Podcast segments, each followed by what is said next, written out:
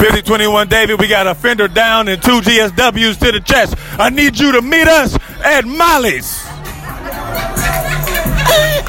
For the most powerful podcast on the planet. Ladies and gentlemen, I go by the name of LaRoyce Hawkins, and if you're not listening, you obviously ain't learning. Copy that.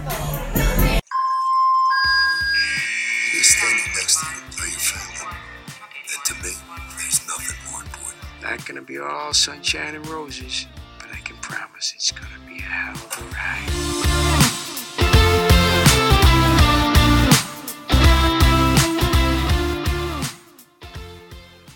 Hey, Chi-Hards. Welcome to episode 198 of Meet Us at Molly's. Uh, today, we're going to cover episodes three, 703, 1003, and 903. So, uh, that 200th episode is right around the corner.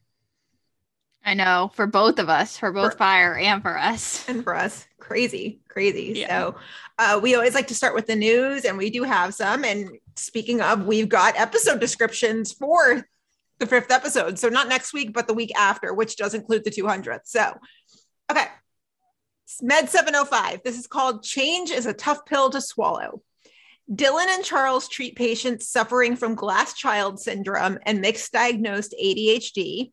Crockett has to navigate hospital politics when he cares for the daughter of a transplant surgeon. And Will and Stevie must lay egos aside to help save an elderly patient. Okay. Sounds like a good. First of all, I don't know what glass child syndrome is, so I'm Googling. I'll be curious to see what that is. Yeah, I was gonna say don't know what that is. Crockett going against hospital politics sounds really good, and also Will and Stevie putting their egos aside also sounds really good. Glass children are the siblings of a person with a disability. The word glass means people tend to see right through them and focus only on the person with the disability. Okay. Glass is also used because the children appear strong, but in reality, they are not. Okay. Well, where's the syndrome? Is that it?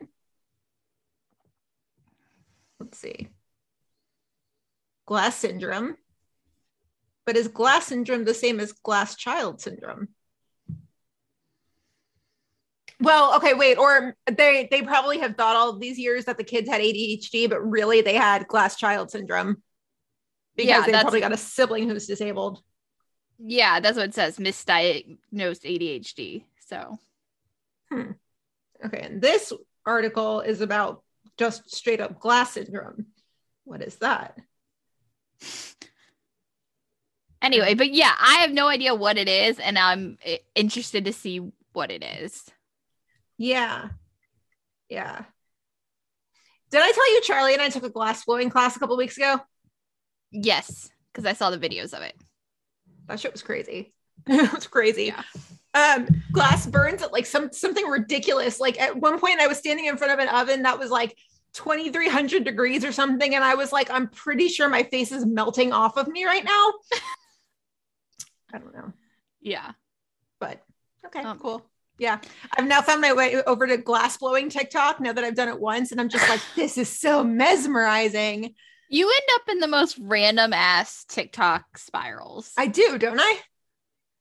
like you've got your Marvel ones, like Hamilton one. Like you just end up in like very random ones. I I I don't know how you end up there. Yeah, I don't either. Um, right now I'm all about Squid Game TikTok because I watched that last yeah, week. like but like at least to me, I'm not on TikTok. Like I don't really go on TikTok. But like to me, TikTok is like dances, you know, like all the stuff. And Gina's like, no, let me go down here for like television related like TikTok spirals. Oh yeah. Oh yeah. The Marvel TikToks are really good though. If you if you follow the right people, they're A plus plus.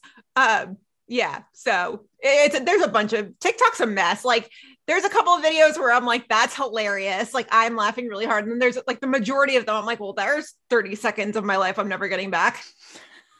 So Yeah, you continue to be on it. I know it's because social media is an addiction and a bad one at that. And I just can't quit it. Yeah. It's bad. It's bad. Mhm.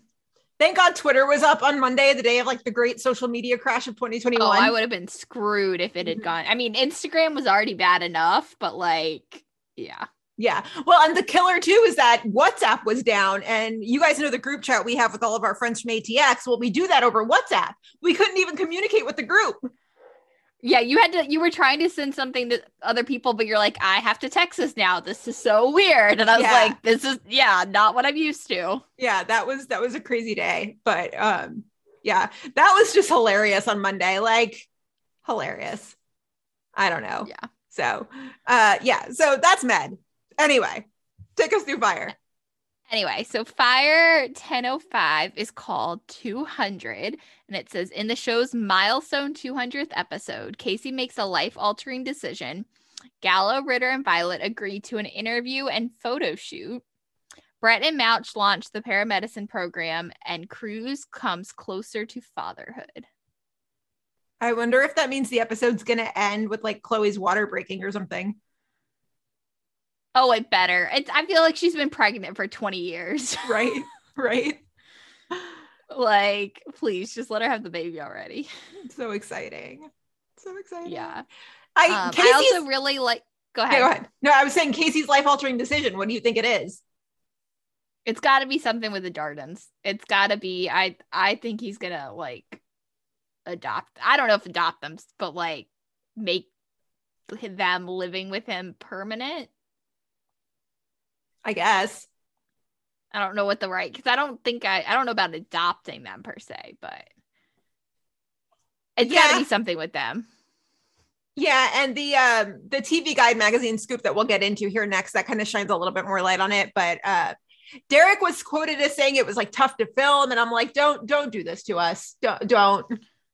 Yeah, we'll get into it in a yeah, but it should be good. I'm really I I'm really excited.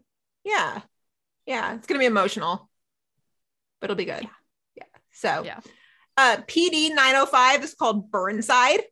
As the team works to solve a deadly shooting in Burnside, Atwater realizes he has a very personal connection to the case.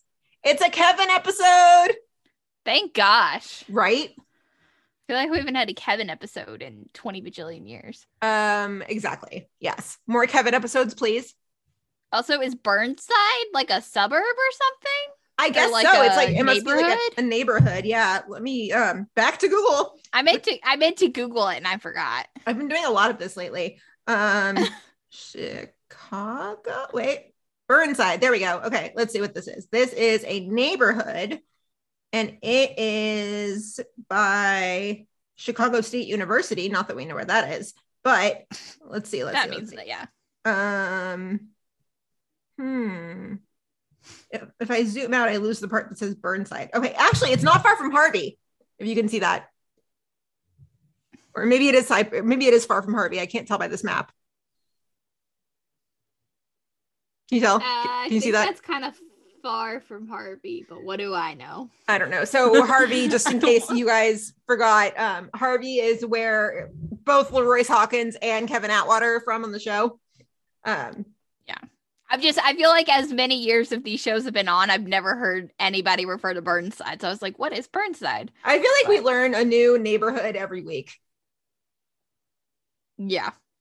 But I'm like, the I only- don't know where that is, but okay. My biggest takeaway from like the universe with regard to Chicago neighborhoods is Pilsen is bad. but What I feel like too, I was.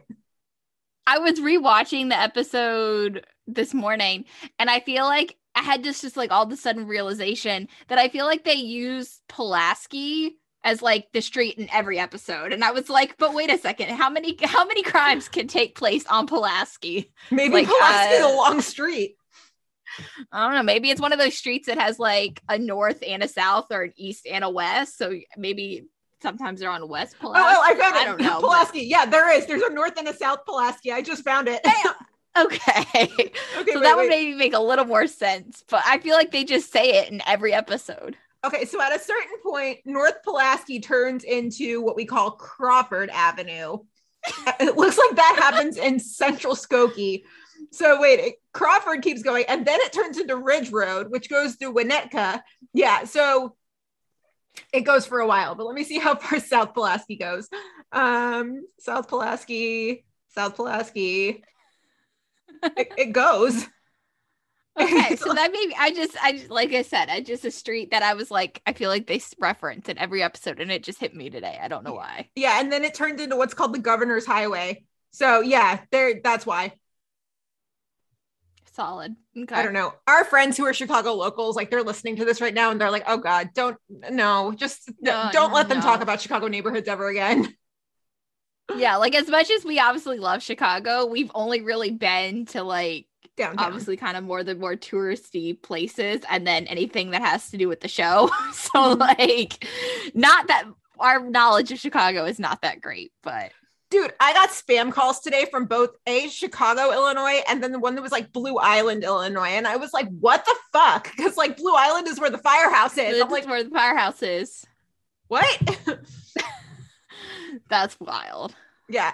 Um, but Blue Island, the street, not Blue Island, the city. Blue Island, the city is like far from actual Chicago. Blue Island, the street But is where the firehouse is. Yeah. But still, I But was still. like, Matt Casey? Hi. Can I help you? uh yeah. So that's PD. Finally an Atwater episode. More of those, please. Yes, I am curious to see what this personal connection is though. Is this where we maybe meet Kevin's girlfriend? Um, I'm gonna keep the happy head canon in my head for now that we I- met Kevin's girlfriend on Med last night. Yes, but you know what I mean. Yes, yes, no. That it, the happy head canon that I'm keeping is that we met her, and her name is Zora. Zora Scott. Gonna. We'll get there. We'll get we'll get there. there. We'll get there. Yes. Take us through the next one, please. Okay, so we've got Scoop on Fire's 200th episode, again, coming from the physical TV Guide magazine. And it was sent to us by our listener, Haley, who, again, did the Lord's work because she Lord's sent it work. to us. And Physical love her. magazines are still a thing. I, crazy. I know. I know. Crazy. So there's a lot of stuff in here. So, like Gina was kind of referencing er- earlier, Derek calls it an emotional, life changing, and tough to view. Um, he also said it was tough to film. So there's that. Apparently, Bowden is going to be regretting his new position. Cruz and Chloe are awaiting the birth of their baby. Um, apparently, Casey is in some kind of tough situation, and Derek says that all I can tell you is that Casey will always choose helping others over his own happiness.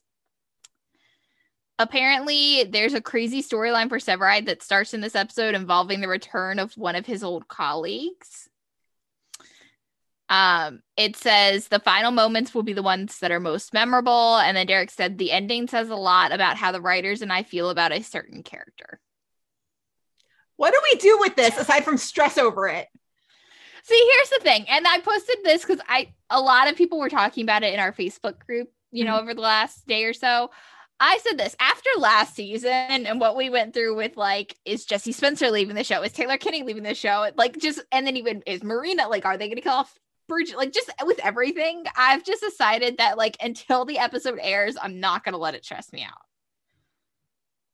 I mean, best laid plans, right? That's always my plan until I have like idle time to think. And then like cut to you getting messages being like, they wouldn't kill so and so, would they? Right? It'll be like 1 a.m. and you're not going to be sleeping. You're like, damn it. and you're just like, Gina, go to sleep. Yeah, well, I will be asleep, so you won't get those messages till like when or 6 a.m. No, I know. Um, I yeah, I just I I'm choosing to believe that it's not going to be bad. Um, I don't know, but like, and Derek hyping it up in all this way, I just I don't know. I just I'm not go. I'm not letting myself get crazy over it. I I can't. Yeah. Yeah. I can't. Who's the old colleague? I don't know because especially if it's one of Severide's old colleagues, but not anyone else's old colleague. So So the first thought that came to my head was Rice. I don't know why, just did. Uh, but he does a lot of Hallmark movies, and I feel like that's about to ramp up. So I could be kind of wrong there. Um, Hallmark movies usually film earlier in the summer. Yeah, Hmm. But probably I not don't feel like. Yeah, that. Yeah, I don't Um, know. did Hadley die or did he just go to jail? Hadley went to jail. He wouldn't be getting out of jail, or would he? no, I don't think so. Do we know this old character? I and I was gonna say I I wonder if I don't. Oh, I bet we don't. Ooh, ooh. Uh, again, another happy head cannon. It's Mills. Mills Wouldn't is the old colleague. amazing? Yeah, Mills. Well, I and I wonder if this is like this is me like reading so much into it, like his old colleague, so not someone who's maybe worked at 51, like somebody that Severide used to work with, you know, his old colleague. You know, I don't know. Fine. Kind of hoping it would But- be somebody we knew. I mean, that would be amazing, but Yeah. I don't know. And for some reason, hearing yeah. Derek say like the ending is how we feel about a certain character, for some reason Herman comes to mind. Yeah, or Mouch, Mhm. somebody like Bowden, maybe. Maybe, Yeah. but like life changing. What are we doing? emotional, life changing, and tough to view. And that's why I wonder too if I wonder if it has something, Casey's decision has something to do with like the boys coming to live with him on like a permanent basis. That's the only real like life changing, besides Cruz becoming a dad. Those are the only two like life changing things I can see. See, and I I panicked a little bit when I read that. They're they're like, you know, this is going to be a life altering decision for Casey because I figured he was going to go move to wherever the boys were.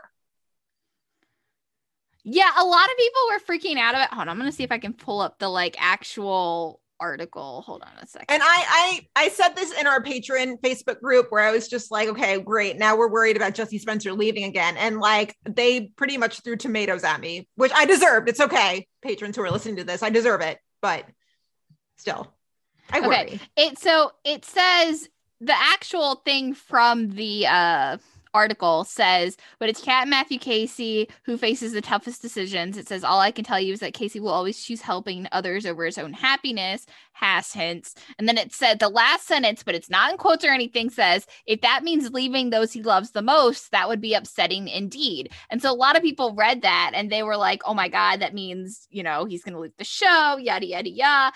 And i was like listen it's not in quotes or else you know if derek had said that it would have been in quotes i right. think that's just whoever wrote it making some conjecture based on like what derek said i don't think that actually is what's gonna happen yeah, yeah. And if it's not in quotes, like journalism 101. Um, yeah yeah but uh, this fandom is so smart and this is why i love it so much is that like one half of the fandom was like oh shit he's leaving the other half was like they mean leaving the loft and i was like oh that makes so much more sense but even then leaving regardless is coming from whoever wrote this Mhm. not actually derek yep So like I'm not even taking that. See, I just kind of like leave that sentence alone.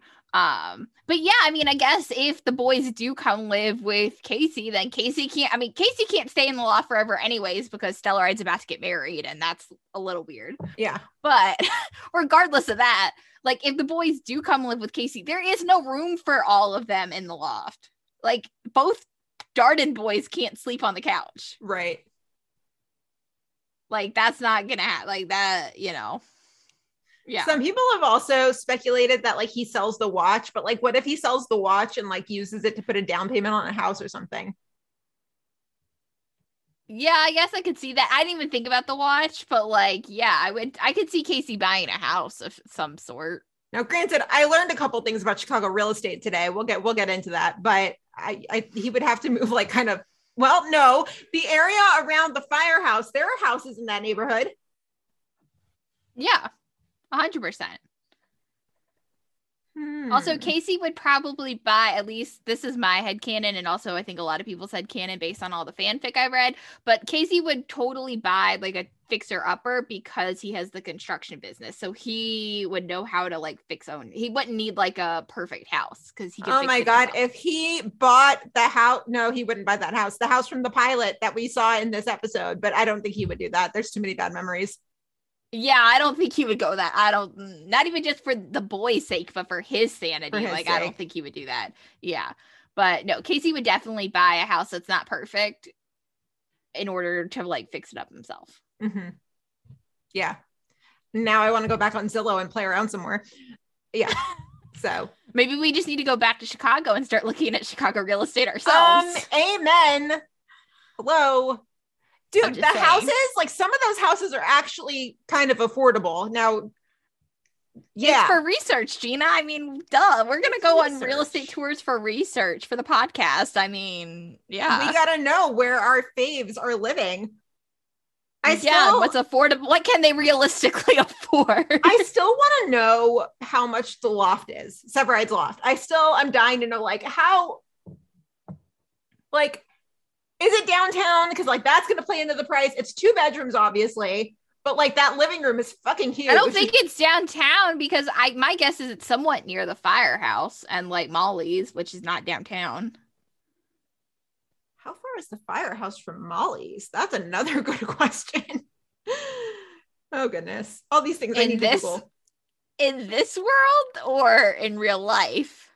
Okay, wait, hold on. So um Blue Island South Blue Island Avenue. Okay, so there we go. There's the firehouse. Okay, found that. Directions. My location. Okay. Um Lottie's Pub. Yeah. Okay. It's like 17 minutes by car. Yeah, I was gonna say I thought it was like 20 minutes. So it would have to be like in this neck of the woods, which what neighborhood is this? Is what I'm trying to find out. Well, is it Lottie's? Oh, it's in- Wicker Park is where Lottie's is, but we knew that. I thought Lottie's was in Bucktown. Maybe I'm wrong. Um, are there there's not multiple Lottie's locations, are there? I don't know. Oh no, it is Bucktown. Okay. So as you zoom in, you know yeah, I was the, gonna say I thought it was like- in Bucktown. Yeah. Okay. So it's got to be somewhere in like the Bucktown Wicker Park area. I don't know. Yeah. Um, yeah, the title of this episode should just be like Gina and Bryna Google shit for three hours. Um, But at least in this episode, which we'll get to, but like we actually kind of saw the outside of it for once. Or the Yeah. back of it, you know, when Casey and Griffin are standing. I'm like, oh, so it actually is like a legit like warehouse yeah, that was turned into apartments. True. Very true. Yes. Chicago. Okay. Um Okay. All right. I'm just I'm doing some more uh some more Googling. So is I'm saying we need to go back to Chicago for research purposes. research. Research. Research. There's no way that Kelly Severide can afford that loft. I that yeah, no. okay. No. We'll just okay well oh wait now we get it. Okay hold on. Now we're getting into something better. Now it's like dividing it up by like the different parts of like the the fire department. So fire commissioner makes 202 a year like 202000 um Mhm. deputy district chiefs makes 156000 Oh, so Bowden got a raise. yep yep. Uh, What does a captain make? captain paramedic we don't want that. Hold on. Captain makes 124000 a year. Okay Oh, so Casey's doing pretty well for himself. yeah casey's doing okay Especially when you Um, consider the construction business. Casey's doing fine for himself. You know what? Yeah, it's Casey and Sever both actually doing pretty well. So Casey got a pay bump, and then a lieutenant makes about 108,000. So they're both doing pretty well. Oh, so Stella just got a pay bump too. Hell yeah, yeah. There we go. And So Stella now it's going to make I more mean, sense for Kelly and Stella to be able to afford the loft. Yeah. But right now, Casey's also living in the loft, so wait, they can afford it between the three of them.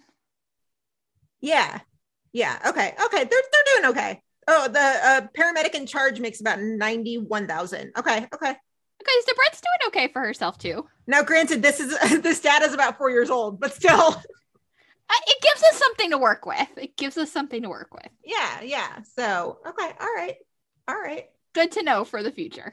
Mhm.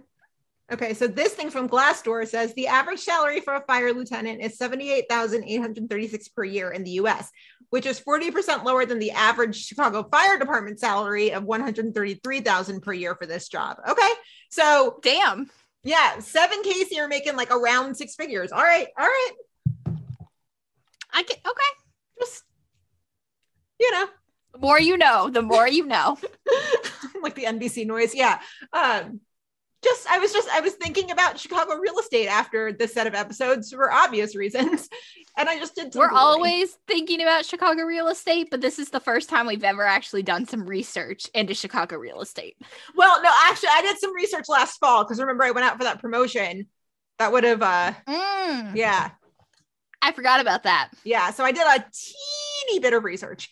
Um, it just makes me miss Chicago. That's all it does. Is it just makes me God, really I miss want to Chicago. go so bad. I know. I want to go so bad, especially now that you and I have started planning things for like next year. I'm like, we gotta go, gotta go to Chicago. Yeah. Yep, pretty much. Pretty much. So, um, that was the news with a healthy dose of Google facts about the salaries of uh, CFD firefighters. Um, yeah, you guys know the drill. If you see any news, just send it to us. You guys are really good about that. We really appreciate it, especially in a week like the one we've just had. Like it was super busy, so it was very helpful to have you guys sending us stuff. Um, you guys know all about the petition that we had been circulating this week. We got the thousand signatures that were required. You guys, thank you so much. Like, great job. We could not have done that without you. Um, and regardless of what the outcome is, at least we can all say we tried, right? Yeah, and the petition is still out there. It's not like it's closed or anything, so you can definitely still find it on our socials and still sign it. Mhm. Um, obviously, the more people that sign it, regardless of who we send it to in the future, whether you know creation passes on it, we use it to send it to a different con company. It'll just show that people are interested in having a One Chicago convention. So the more people who still sign it, even though we've gotten our thousand that we needed, like the better. the better. Yeah. And uh, we just we just want to reunite with everybody and have a good weekend in chicago and just like hang out with everybody. So yeah. Um we've got like a record number of patron shout outs this week. Right. Since the beginning, I think this is the most that we've had. this is the most we've ever had. Yeah. You guys we have six patron shout outs today. What in one week and we're not even like three weeks behind or something like this is like since last week incredible incredible okay so let's start with the first shout out sherry Go- gomes i'm gonna go with gomes or gomez i'm so sorry if i mispronounced that i would say gomes it's an s not an S. Z. Yeah. So okay. Sherry, welcome to the family. Thank you so much for supporting us. Um, all of the new patrons, all six of you, listen up, okay? If you have not requested entry into the Facebook group yet, go do the thing. Okay, go do the thing. I realize we're not all on Twitter, we're not all on the same social networks, but please, please, please remember to request entry into the Facebook group. So, Sherry, we're so glad you're here. Welcome aboard. You're gonna love it. amanda varnon um amanda welcome welcome welcome we are so so glad you're here Yes. Um, third is Helene Gann. Uh, bonjour, Helene. Um, Helene is originally from France. I think she lives in Canada now. We were talking to her a little bit earlier this week. Um, and she's sweet as can be. I know she shared the link to the petition in some other areas as well. So, uh, bonjour, Helene. Merci for joining the Patreon group. And my French is usually better than that. So, um, yeah. um emily meyer is up next emily welcome aboard welcome to the fam we are so so so glad you are here So glad. Uh, Janelle Joyner is the fifth one up. Janelle, welcome aboard. I'm just, we're so excited you guys are all here. I love that our little Patreon family is growing. yeah it's the best um and last but certainly not neat certainly not least Not niece. is not Neast, um, is Sheena Lavery. Lavery. I'm gonna go with Lavery. Like. Um, welcome, welcome, welcome. Um, but yeah, like Gina said, we are so glad that you are all here. It's a lot of we've really, like you said, we've really enjoyed our little community. It's a lot of fun. Without further ado, it is time to move into the episode, shall we? Let's do it. Oh, and before you guys, actually, before we do that, I, I keep forgetting to mention because this was the other day. You guys, make sure you listen through to the end because you're going to hear our interview with Patty. We talked to Patty earlier this week and it was wonderful. Um, Oh, we love Patty. we love Patty. He's the best. He's the best. Um, I like melted in my seat when he was like, "It's nice to see you guys." I was like, "Oh my god, I'm dead!" Like, I love him. Yeah, I I love him. It's been way too long. It's It been way really too has. long. It really has. Yeah, and he's just sweet as can be. And we just love him to dearly. We love him dearly. So, um, yeah, hang. Make sure you hang on all the way through to listen to our Patty interview. Like, don't forget that that's part of this. Not that you would. I don't know why I'm reminding you not to forget. You're most of you are probably like speeding to the end of this so you can hear the Patty interview. But yeah, I love Patty. Just Patty. Mm. Um, yes. So let's move into the episodes. All right. Starting off with Med. Med has been good this season. This episode was mwah, chef's kiss. It really was. It really was. Yeah. The I feel like Med is just like everything that's going on is just like bananas, but it's just captivating. It's not like season two where you're just like there's a panda in the ED.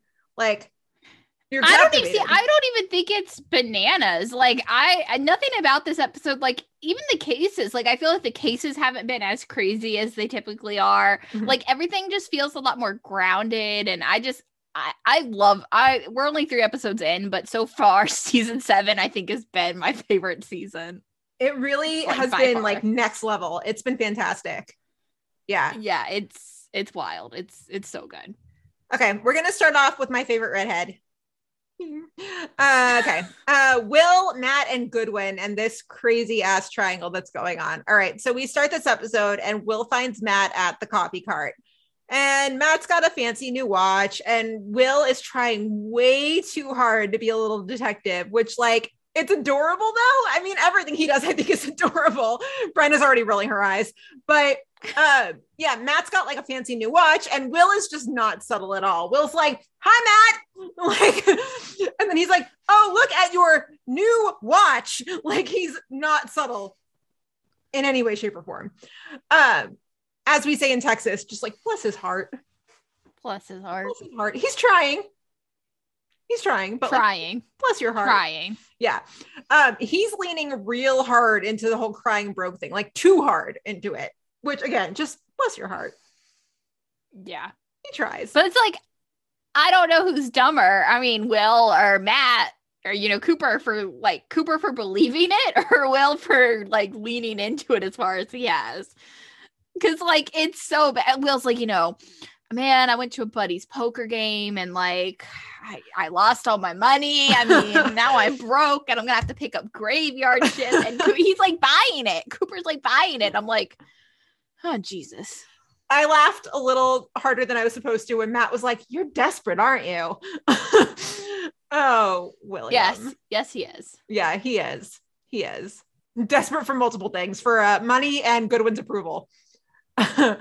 so uh, Will meets with Sharon later on, and we find out that basically all these companies that he's supposed to be getting kickbacks from are actually shell companies. So it's like they're basically like foreign something or others, like foreign hubs that are like masquerading as American companies. I've really had to explain a shell company like that before, but he's basically getting a lot of kickbacks, and it's sketchy AF.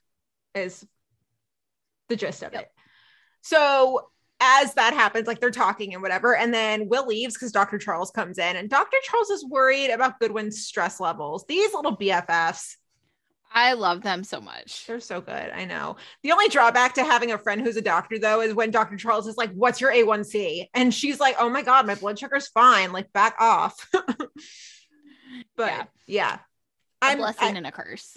blessing and a curse yes but i i feel like it's all fun and games until like goodwin has some sort of health crisis and then i'm gonna be mad i'm gonna be like listen cooper listen you little shit come here like she's our goodwin okay? She's not the greatest leader in the world. Goodwin at all costs. yeah like yeah.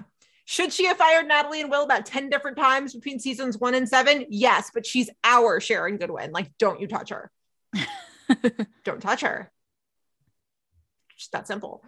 Uh so yeah dr charles is worried about her which is sweet but she's like i'm good. Like i've got a like a, one of those continuous glucose monitors but you know let's let's not mess with goodwin are we gonna do this is she gonna be the mid-season finale i really hope it's not Oh God, I hope not. no protect her at all costs don't touch her leave her alone Mhm. So then at the end, uh, a Vasic rep catches Will on his way out, and she's brand new and like she's just super uncomfortable, you can tell. But uh, she's basically trying to like pitch the Vascom to him, and Goodwin walks up at like just the right moment. So she's talking to Will, and she's like, "So of course we'd compensate you and everything." And then Will is just, or good, she's like, Goodwin's over her shoulder, just like giving like the approval, the nod of approval, and Will's like, "Oh yeah, I'm definitely interested." Just bless his heart. Bless William. William. William. oh, William. Yeah. I, I can't decide who I want on the pod more right now, if it's like Michael Rady or Nick. Um, I I'd say Michael Rady only because he's not probably going to be around forever. Nick, we could get like somewhat, you know, in the future. Yeah. But Michael Rady, there's like a time limit with him, so we got to strike within the time limit. Um, it's gonna be like if we get like 15 minutes with him, it's literally gonna be like five minutes of Chicago Med and then 10 minutes of every other Hallmark movie ever. Like And Sisterhood of the Traveling Pants. I, I have to see it at some point. We are due for another bonus episode, so we might have to do When you come back from the West Coast, Yeah, yeah. Yeah. it's on. The first one is on HBO Max, so we can watch it. oh, okay. That's easy. Hell, we might be able to do that while Yeah. I'm on the trip. Um, okay. Could test out that like Yeah. Google Chrome watch party function. Yeah. Yeah. that would be good. Um, but going back to this scene though, real quick, um, our friend Jennifer had tweeted, she's like, I'm choosing to believe that this woman can't get her words out because she's just so stunned by Will Halstead's good looks. And I was like, that is Gina. That- right there. that's Gina. Yeah, that's That exactly would be Gina. That would be Gina Hell, right that there. was that was me when we interviewed Patty the other day. Like the very first question, I was just like Patty, and I was like stumbling over my words, and in my head, I was just like, pull it together. so yes, I think that's me with all of the One Chicago Men. Pretty much. Same. Yeah. Yeah. Same. Crockett for you. Right. Oh my god. I've never well, I haven't gotten to interview Dominic since I've become a Crockett stan. The only time I've interviewed him was at one Chicago day and we barely knew him. So I didn't Mhm. like it wasn't like a, you know, a thing. It was just like, oh, okay, whatever. But yeah, oh man. If we ever get Guy Lockard on the podcast, I'm just gonna be like, oh man. Guy, if you're out there, like we just want to be your friend. That's all. Right. We just we have so many questions. We just want to get to know you. I may or may not have replied to his Insta story today um, from the pod account, just being like, when are you coming to the pod? Want to be best we- friends? Can we be best friends? we want to make it happen. Yeah. We are like dying to make it happen. We're pulling a Miranda Rae Mayo and we're manifesting that shit. Manifest that ish. Mhm. Yeah. Mhm. Guy, and then followed by Jesse Lee Soffer because we have wanted that to happen since day one. Just manifest. Oh my god. There's just everybody, just everybody. Everybody. Yes. If you are an actor on One Chicago, just come on. Come to the podcast. You can crash. Yeah, Just- I, there's literally like, oh man, I just so many thoughts Mhm. Mhm. who I want to come on the podcast. But yeah. Oh yes. Oh yes, absolutely.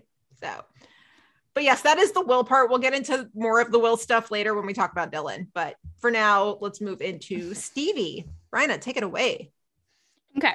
So Stevie is meets her mom for breakfast and um her mom kind of gets judged at first for being homeless, but then Stevie steps in and you know saves the day.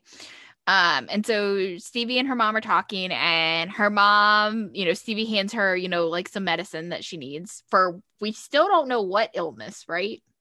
We don't, but judging by the comment here when she was like, you know, you need a roof over your head, I don't. I was like, okay, is there some sort of mental illness going on here? I don't know. Anyway, but her mom is like, I'll only take the meds if you give me $1,200 or loan me $1,200 to fix the van. And Stevie's like, Well, I'd rather give you $1,200 for rent. But her mom is not having that. Her mom's like, You know, you just want to call the shots and tell me how to use it. And then her mom like storms off and they don't actually get breakfast. So Goodwin, you know, when they get to shift, when they get to the ER, um, Goodwin pulls Stevie and Maggie aside, and apparently the Fosters are coming in, and the Fosters are huge benefactors for the hospital, you know, and Goodwin even calls them like VIPs, and it's just like, oh Jesus, here we go. Mm-hmm. So um it just ends up being the what the wife, the older woman has like a sprained ankle and it's not even that serious. I thought when she was going to get wheeled in, you know, she was going to have cancer, you know, like something like more intense, but she tripped and she has a sprained ankle. It's like, okay. Um Okay. Like I I love this show and I love these doctors in this hospital and I know they're do their best, but like just just take a moment to like realize that there was probably somebody in that waiting room who was in far worse shape and had to wait for hours. And these two just got wheeled in for a sprained ankle because they donate so much money to the hospital. It's disgusting. I was going to say though, I think it's realistic though, unfortunately. It is, and it, that that that just makes me sick. Like, money is actually a really big reason why I got out of like the the like the, the the typical like image that you have of a lawyer like practicing law. That's why I got out. Money was a big part of it actually because I I realized very quickly that I can't live my life treating people differently depending on how much money they have. Sick. Yeah. Um, but so they end up going in and they, you know, start working on her, and the, you know, they're talking about how it happened, and apparently they were, you know, in the kitchen cooking, and the husband didn't smell anything burning. Um, but he's like just really like being a real asshole about the whole thing. Um, it's just not. He, I'm like, no, bro, no, no, no. He's a dick. No. Um, but I do love seeing Stevie and Maggie work together. Like that's Mhm. a really fun combo. Um, because there's even you know like the like mere mortals speak for yourself. Like I just I love them. Yeah, like gonna Um, need you guys to go out for drinks and become besties ASAP. Okay, thanks. Bye. Yeah. Yeah.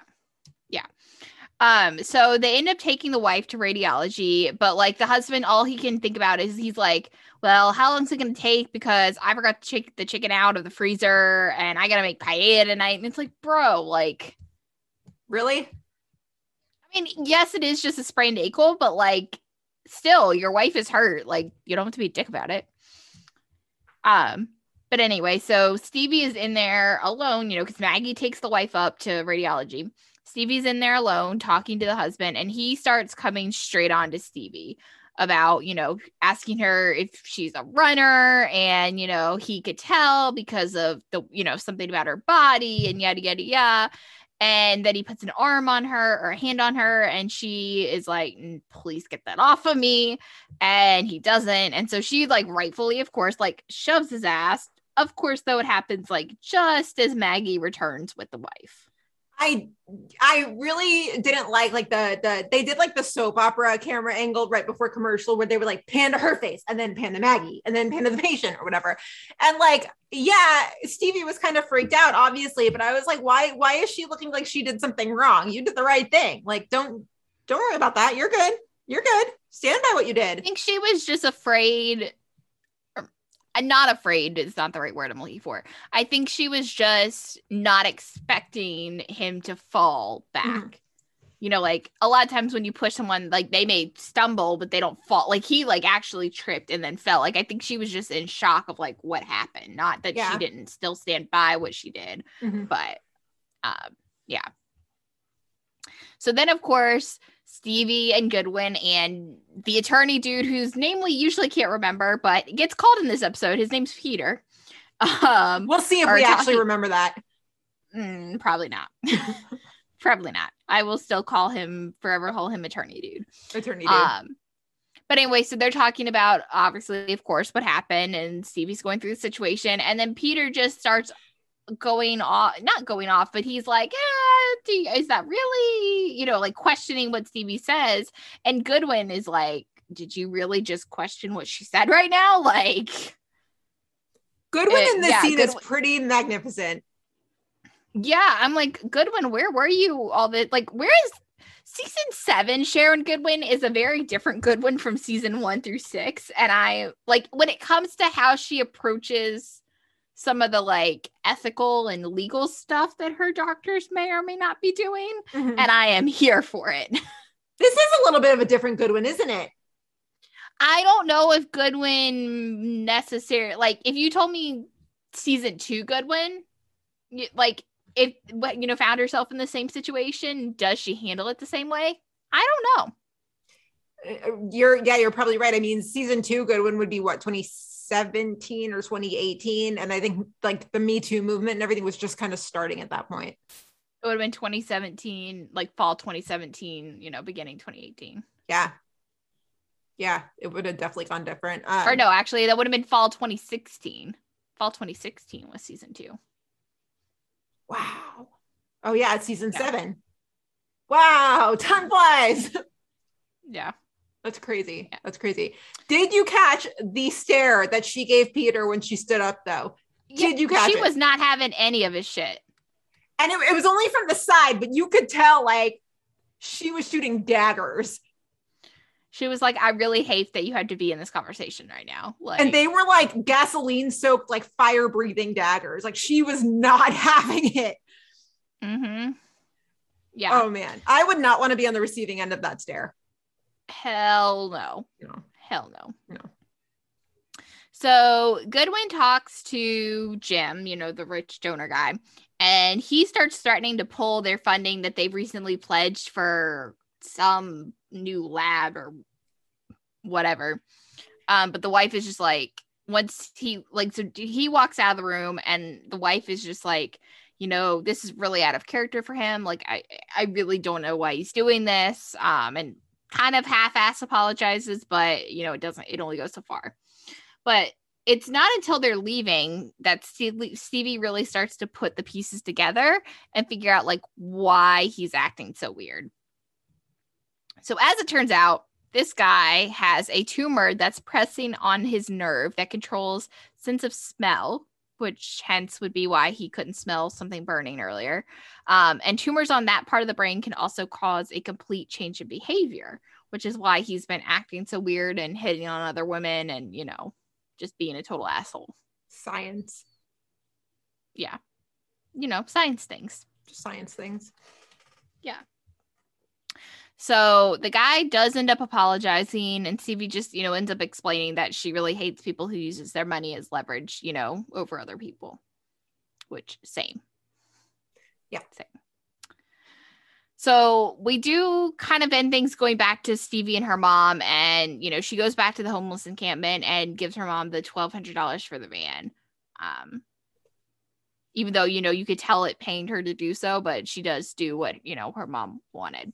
So. Yeah. Yeah. She realized that she was using it as leverage and she didn't want to do that. Yep. It's good. I still want to get to know her more. It, it's it's hard to like really get in depth on her stuff without really knowing her. Well, and I would I would like to get to know her more like mom side. Mhm. Like obviously that's a big part of who she was and who she grew up, you know, how she grew up and, you know, played a role in who she is now, but like she also is just more than that too. And I'll be curious to see how that like slowly unfolds. Yeah. And why did she come back to Chicago? Right. We, it's kind of hinted at that it has to do with her mom, but like there's still a lot there to unpack. Yeah, absolutely. Absolutely. So um moving from one newbie to the other, we got to talk about Dylan. Dylan. Oh my god. I we need to already need some kind of like Dylan Scott appreciation squad. Like I just I love him. Yes. I love him. Yes. I love him. I love I him. cannot say it enough. I cannot say it enough. He is the best. Like he's amazing. I don't think I've ever loved a character so quickly. I definitely not on Med, but I don't know, maybe in any show. I mean, like I love him. We fell for Mackie pretty quickly. Yeah, but then she didn't. I don't know. Like Mackie was good, but I don't know. She didn't stick around. Like it, it you know, it's kind of No, Dylan's amazing. This- Dylan's amazing. And you know the only Dylan. I love Dylan way more than I ever loved Mackie. Yeah, yeah. Um, the only thing more amazing than this Dylan story is the fact that we started it with Dylan and Kevin. I never knew I Oh my needed God. this. Oh my god, this is a bro. I need more of this bromance. Like, just give it to me all the time. This opening scene with them was everything I wanted and more. Also, we have to talk real quick about LaRoyce's arms. We really, we yeah, we have to. We, have to. We have to. We have to. It'd be a sin not to. It'd be a sin not to. LaRoyce's arms ju- were like the fourth character in that scene. Like, They really were though, especially because the scene kicks off and he's like, you know, hit or hitting the ball off of his forearm, and it's just like, oh my god. God bless the costume department for that sleeveless hoodie. But actually, though, just. Mm. Everything about that worked. Every single thing. Yeah, I'm really at a loss for words. Like we said, we have to talk about it, but I'm really just still at a loss for words. It's that good. Let's just all take a moment to appreciate LaRoyce's arms, shall we? Yeah. Hmm. like he looked really good. Um, you know, he looked really good. I mean, he always looks good, but like, Always, always. As our friend extra. Christine always says, that man, that man, that man. oh my goodness. that man though. So we start off on the basketball court, and it's not just Kev, but enter Zora. Zora being Dylan's sister. I don't know her. She's barely said two words, but I love her already. Yeah, like I don't think we. I mean, we obviously knew that he came from a family of cops, and you know his dad was a cop, and you know, we we've heard all this. But I'm like, Zora kind of came out of nowhere, and I'm like, I I need more of her, please. I like her. She's cool. I like her. Yeah. Yeah. She wasn't afraid to put like Kevin in his place and Dylan in his place. Like I I, I love her. Same, same. Everybody's first question the minute we saw Zora, we were like, holy shit, is that the girlfriend? Wouldn't that be amazing though? That would be amazing, especially if the first time we meet her is on on Med. I would love that. Oh man, and like she's a fellow cop, and so she gets it, and like, I, oh man, I just give it. I I don't think it's gonna happen, but like, give it to me, manifesting it. I'm manifesting it, She and Kevin would have been damn good. right? I'm just I'm crossing my fingers. Like I really hope she's the girlfriend. I don't think she is, but I'm really hoping she is. Just give it to us. I I, I it two seconds in. I was like, done. Zora and Kevin. I'm in. I'm in. Right. And then I was really hoping that eventually like Kevin would pop back up at the end of the episode and we could see another scene of the three. And it didn't happen. And I was like, ah, damn. Mhm. Yeah. Yeah. So Dylan and Zora have this like really funny banter. Zora's just like, "Do you always roll up late to your surgeries?" Uh, and I loved when she like went back to telling Kevin the story about whatever drug bust. She's like, "We popped the door off the hinges, and all this crazy shit happens." I was just like, "I'm in. I'm in." I've barely known Zora for a minute, and I'm in. so yeah. Love her. so as that's happening um they basically they hear gunshots in the building across the street and so uh they they basically go and investigate and at this point i actually i completely forgot at this moment that dylan's a former cop because like as they're like going along the side of the building and zora and kev have their guns drawn i'm just like dylan looks ridiculous right now like what is he gonna do he's just gonna tag along without a gun and just be like what's he gonna do jump out of the perp and be like boo like i was like yeah he looks ridiculous but then when zora said it i was like former cop. Yes, Gina. Duh. Like, duh. yeah, Yeah. I guess once a cop, always a cop. But Yeah. yeah. It's, I guess it's just kind of in him. Like the minute he hears gunshots to just like that switch flips. Um, hmm but yeah, and he was going to follow them inside. And I was like, what, what are you doing? What are you doing? But Zora caught him. Zora's like, you need to stand down. Like you're not the police anymore.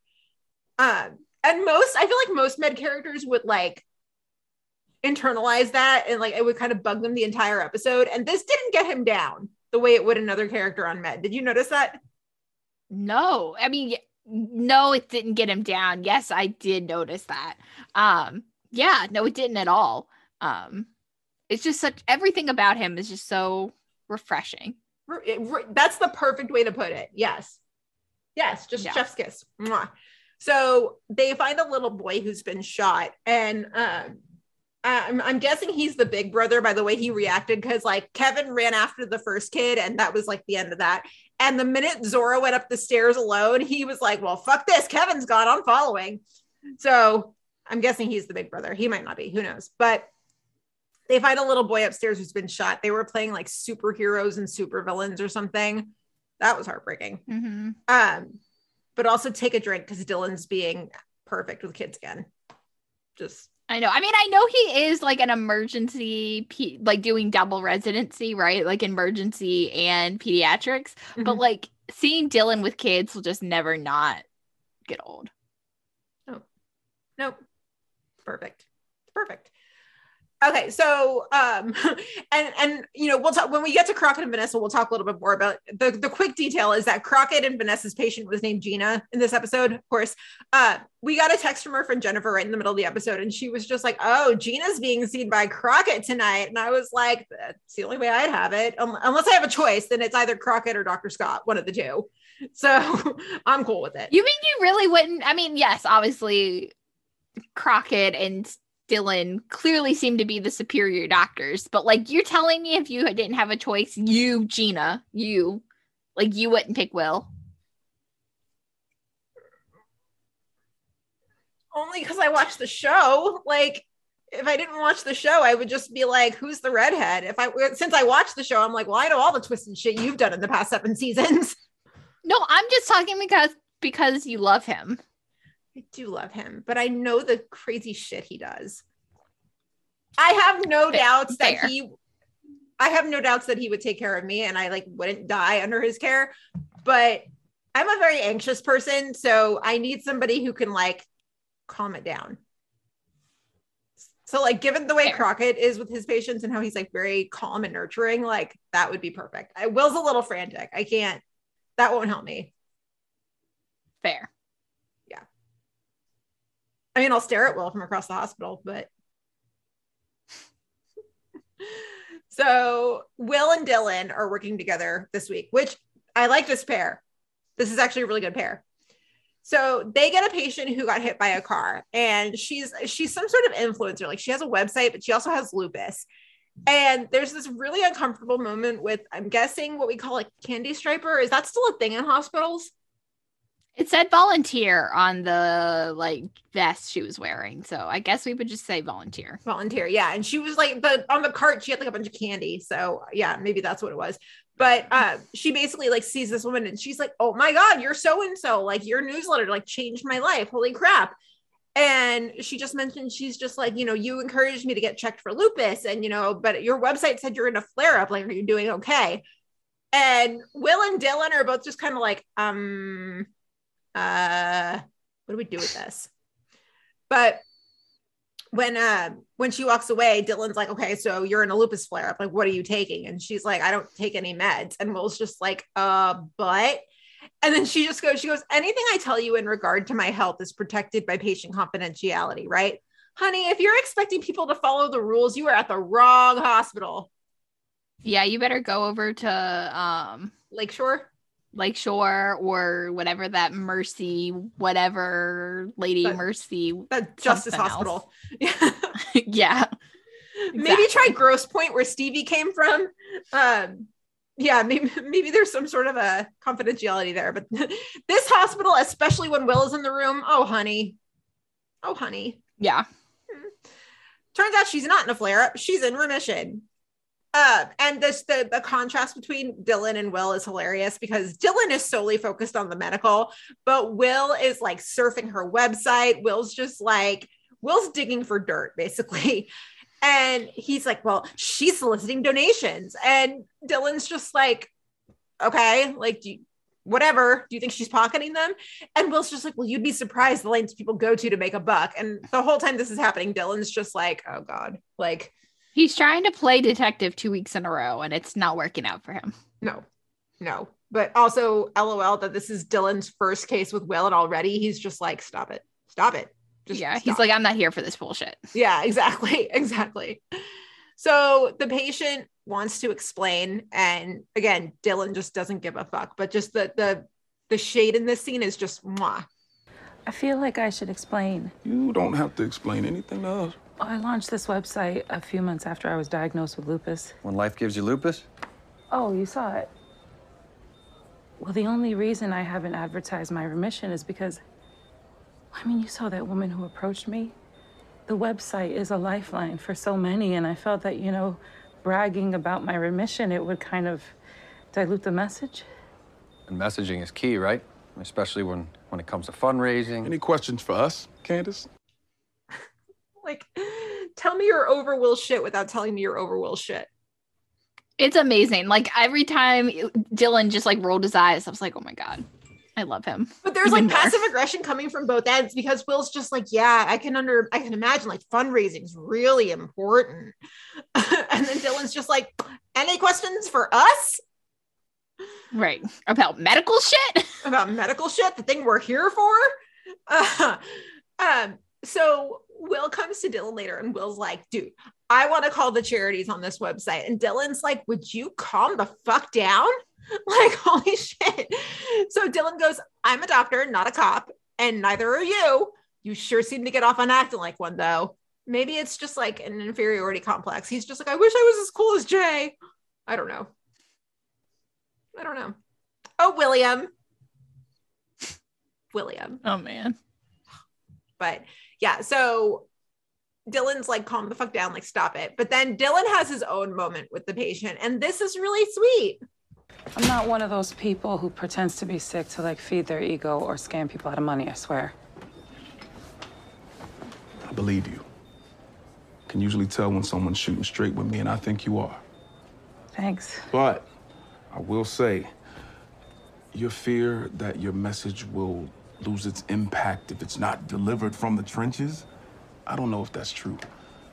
If anything, you give people hope. I've considered that, but if I'm being completely honest, it's not just about the messaging. Before I was diagnosed with lupus, I was pretty much a loner, but this disease, it gave me a community for the first time in my life. And if they know that I'm in remission, You'll feel like an outsider. Yeah, I get it. But, you know, uh, walking a path that isn't yours, there's a steep price to that, too. Dylan could give me life advice like anytime. Again, I just love him. like I, I feel like this is just like I feel like this is just gonna be me every week. Like again, I just love him. Yeah. Yeah. I just love him. Just love him. Just love him. But also, I guess they're trying to drive home the point that, like, now that he's not PD, he feels like a little bit of an outsider. Like, they didn't, they didn't really like, I mean, there's like undertones of it. They didn't really like shove it in our face, but I guess that's what they're getting at.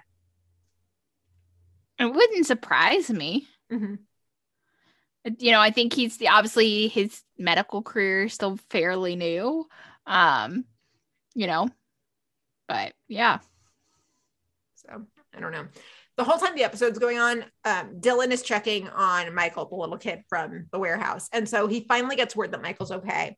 And he basically is just, again, perfect with this kid. He's just like, you know, maybe we learned something about guns, like name a superhero with a gun. And he's like, we don't need them. And he like says it in superhero voice, which is the best. And I just, that moment made me realize I was like, I need, I need Dylan and Severide and kids in one scene. I need it. I need it. Oh my god. Like I've already got a, a, story in line for an episode where like Severide brings in some kid from some call they had, and then like Dylan's in charge, and like boom, right Oh there. my- Just That cross yes. Done. can Done. somebody go write that fic? Please. I need it. I need it. Silver I need button. it. Yeah. Uh, so once that's all said and done, Dylan actually gets some praise from Archer. What? Yeah, I mean Archer? Huh? I mean, I, I Dylan deserves it, but it's like Archer, really? Okay. Or Is he okay? Okay. All right. I'm not complaining. Um, but then there's another twist. Candace, the lupus patient, she's not in remission. Will is the one who sleuths that out. Um, but again, we just Dylan just comes through with like the sage life advice. Listen, I know you feel like you lost your tribe right now, but understanding, it's a process. You did your part, laying out your truth. Now give them a chance to get there. Those who you want in the trenches with you, they'll come around. Dylan for president. Yeah, but actually though. Dylan for president. Yeah. Switch careers for a second time. It's fine.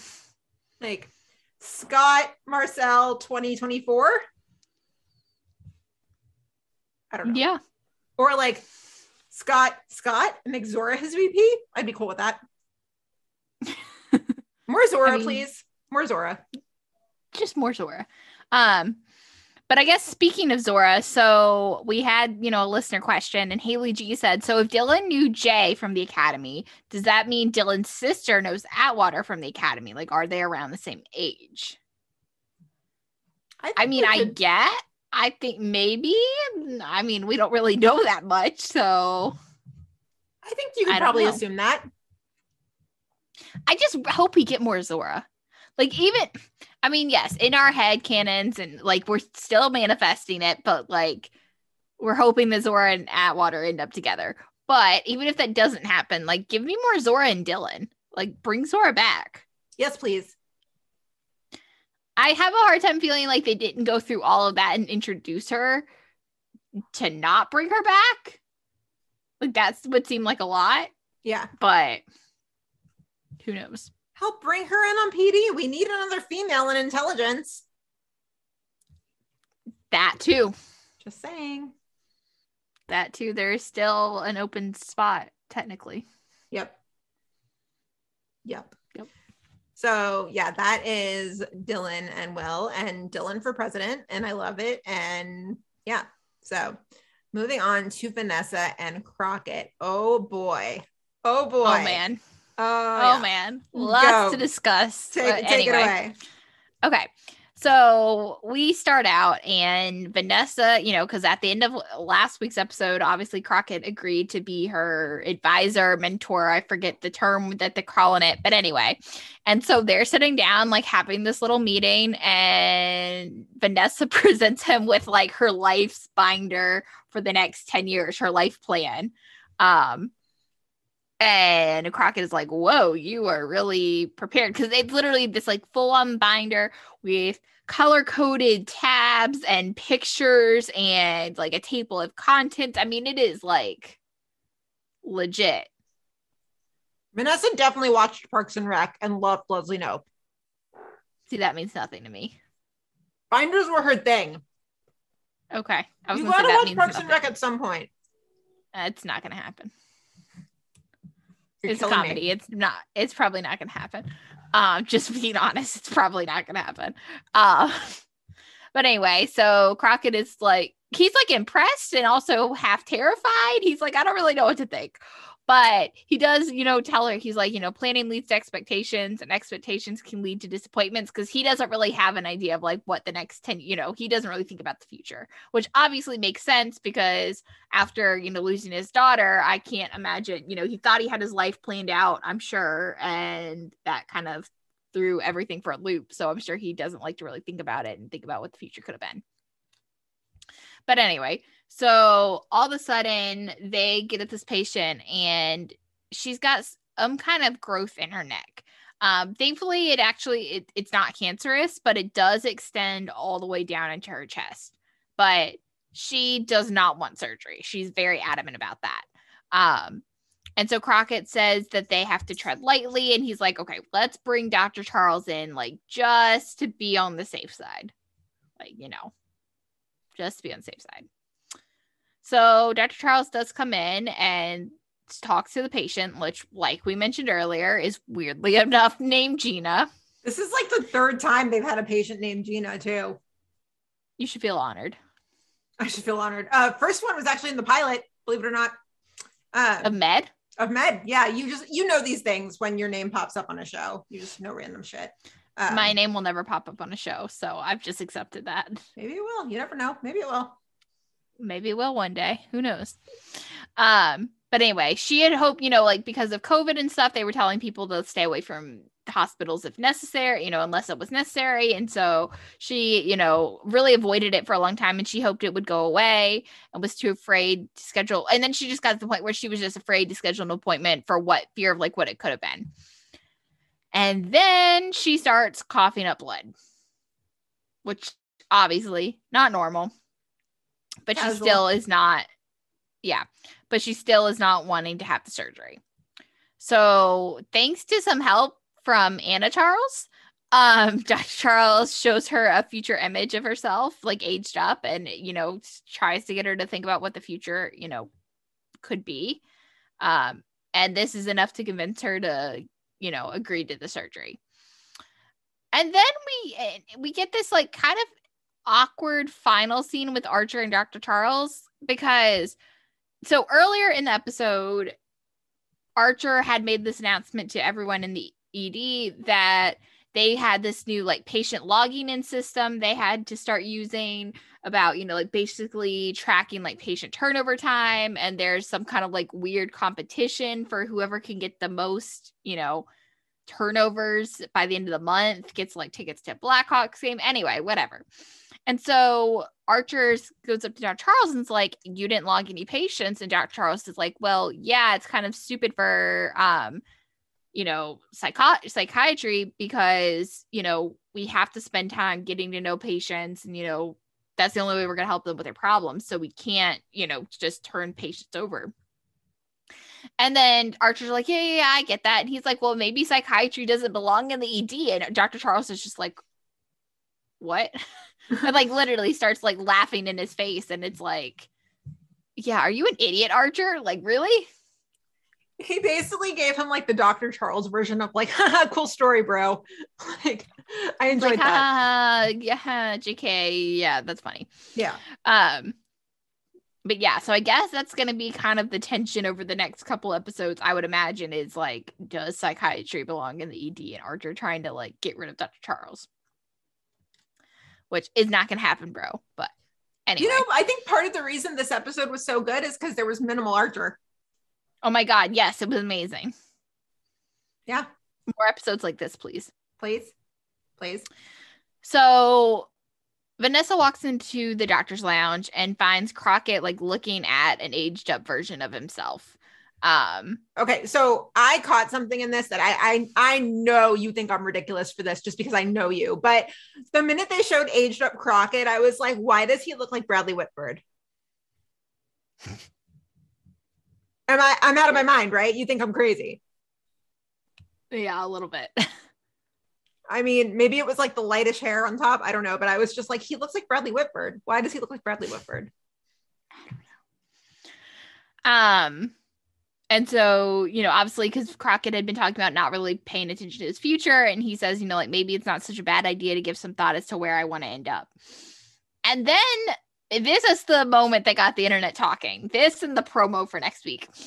Um, so Vanessa like touches his shoulder at the end, and definitely not in like a platonic mentor mentee, like definitely some like tension going on there.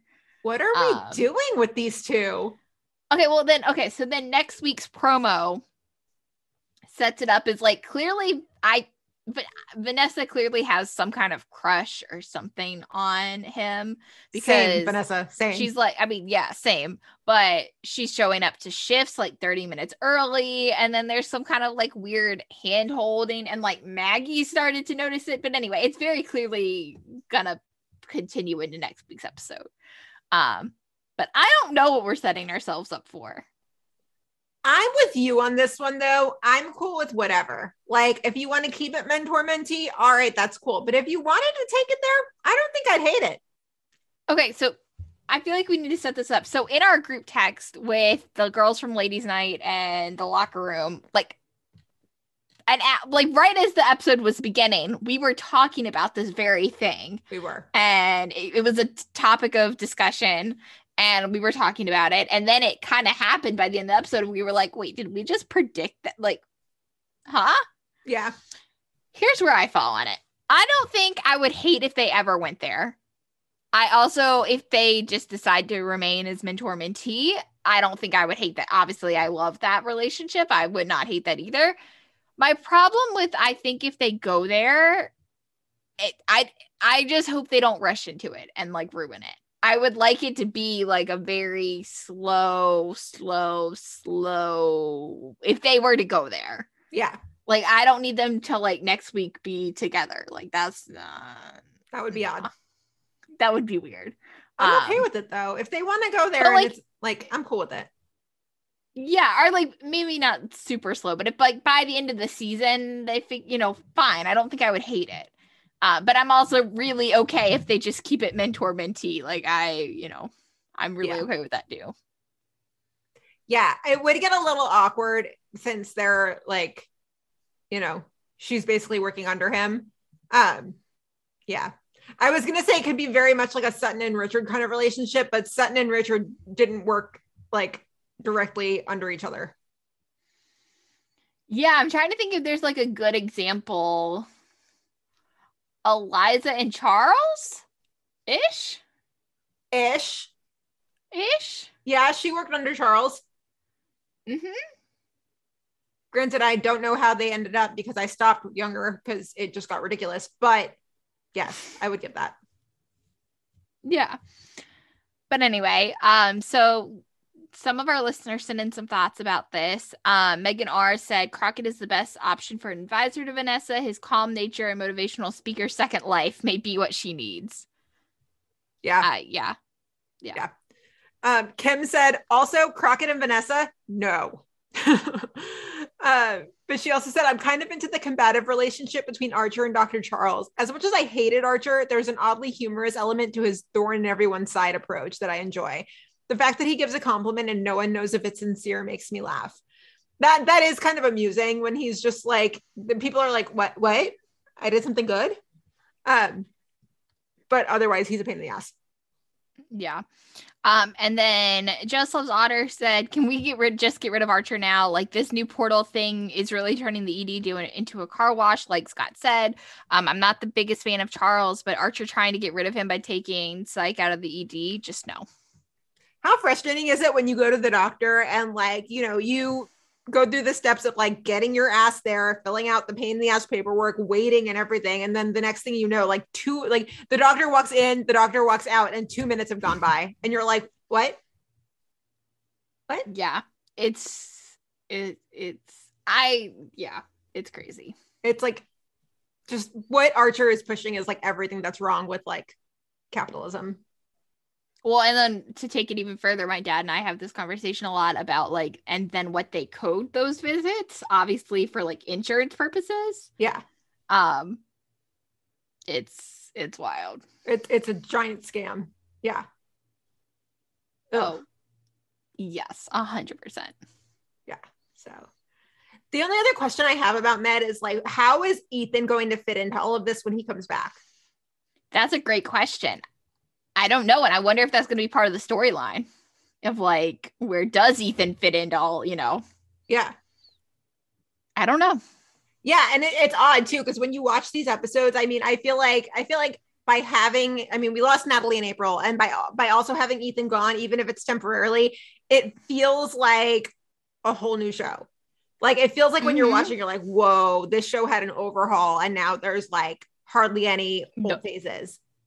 Yeah, because even though Archer is technically old, he's still new enough that you know it feel it still feels like a different show. Right. Um, yeah, and then Vanessa same way, even though she's new, you know, old because she was introduced last season, like she's still new. Yeah. So Yeah. yeah, So right now we're Um, really only working with what four original characters? original as in Day like, one. Day one. Does, Goodwin, so you're saying. Brian Tee counts? Uh, well, with him missing, I mean, we're only working with four. Will Goodwin, Goodwin. Oh, Goodwin, Maggie, Charles. Yeah. Yeah, in a cast of what? There's the cast is like what nine people on Med. So Well, you add in Archer, Dylan, Crockett. Stevie, Crockett, Vanessa. Yeah. yeah. So And then Ethan. So yeah.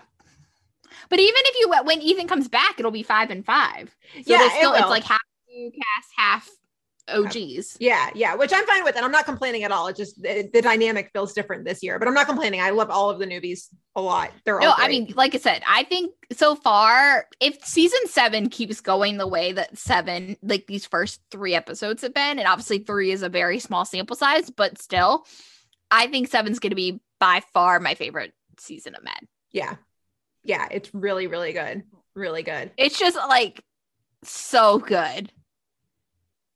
Yeah. It- it's yeah, it's so good. So, any other notes about Med?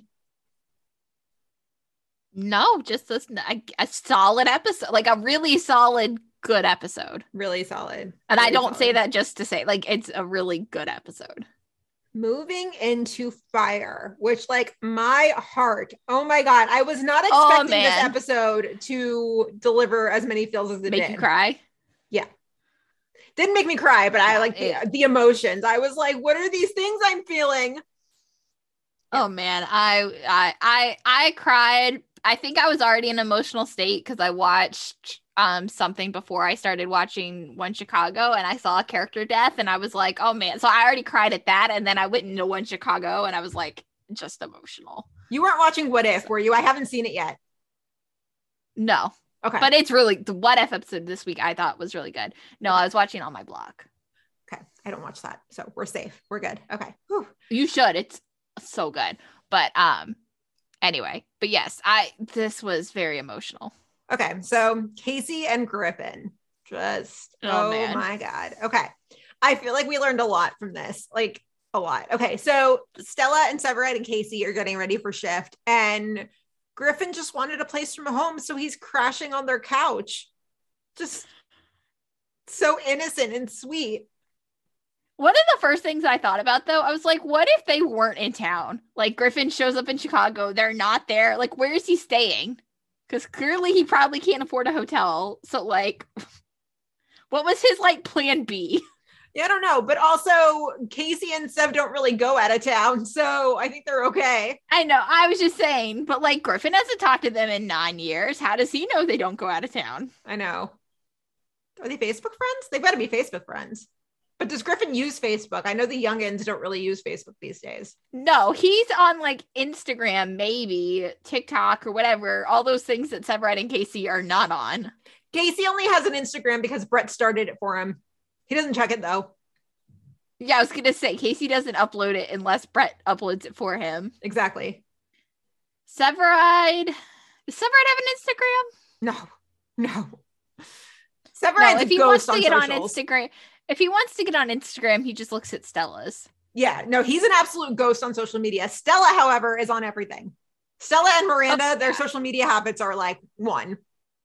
Yeah, Stella's like half influencer too. Like she's like obviously it's not like her job, but she's definitely like in influencer status. Yeah. I could see it. And then Brett's all about like the creative one. So she's all about Insta. She loves Pinterest. Uh, oh, Brett, yes, Pinterest is Brett's BFF. that's her jam. Yeah. She definitely has Etsy on her phone. Um, Oh, ha- have you seen her lemon wallpaper? Of course she does. yeah. Yeah. Yeah. So, Yeah. Um, yeah. So Griffin is just like passed out on the couch. And I love the comment Severide made when Sev was like, this reminds me of the days when like Andy was on my couch for like a full year. I love it. So sweet. It's so sweet. So then as they're leaving, Stella's like, well, should we wake him? Like, what do we do? And Casey's like, no, he's going to come by the firehouse later. And as he's shutting the door, the dad face, like the look of approval of just like, that's my boy. It's so good. We had like peak dad Casey this week. We really did. And if if it's just gonna keep growing, oh man, we're here in for for like a ride. Yeah. yeah, I'm here for it. I'm here for it. So Griffin stops by the firehouse and everybody's just kind of sitting around telling their Darden stories about like pranks he used to pull, just like things like that. And even Boden is there. I completely forgot Boden got a promotion at this point because he was just sitting around the table. I was like, this is normal. And then he's like, oh, I have to get back to 90. I'm like, oh yeah. Oh yeah. He, he For that doesn't- that place that you are at now. yeah, that's right. So Casey and Griffin, they're getting ready to leave when shift is over. And Griffin mentions that part of the reason he came to Chicago is because he wants to hear how his dad died.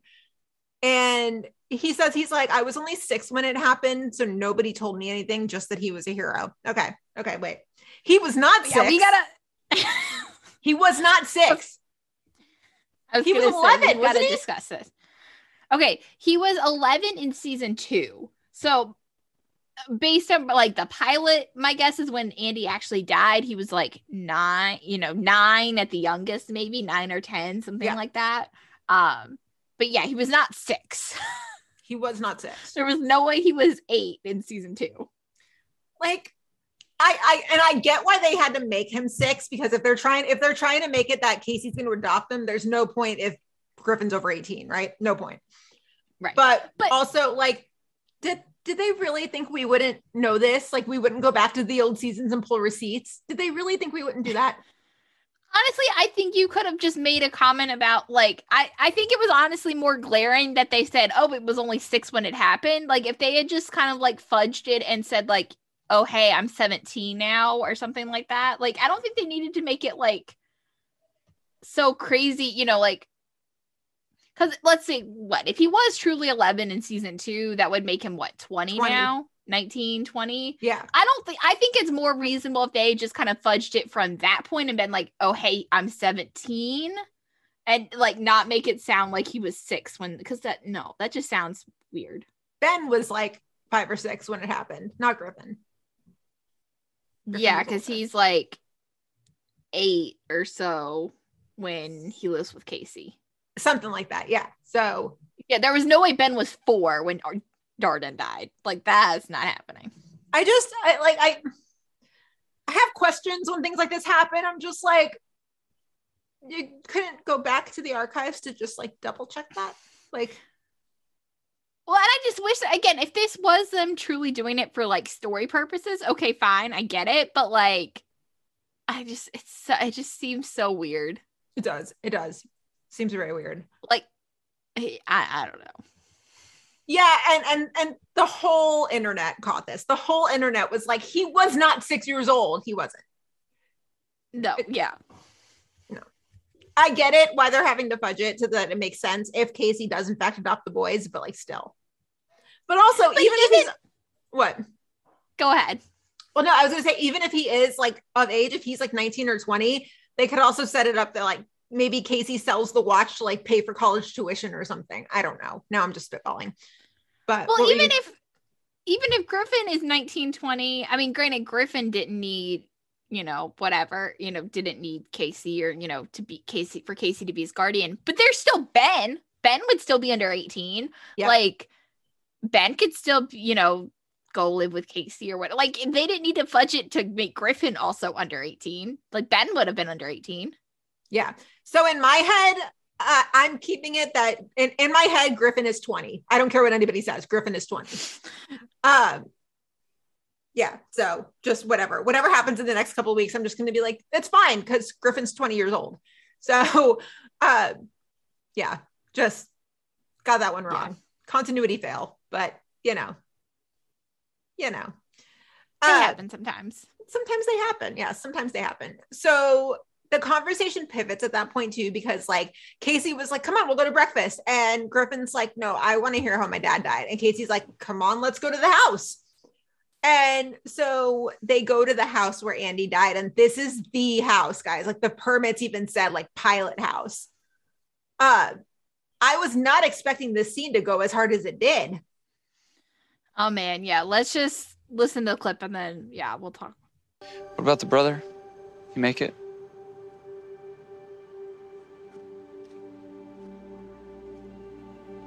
What? What's wrong? That is exactly what your dad would have wanted to know.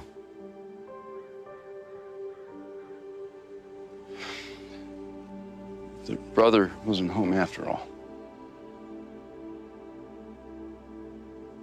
That's what makes your dad such a hero. He didn't need to know there was someone in trouble. He only needed to know there was a chance there was.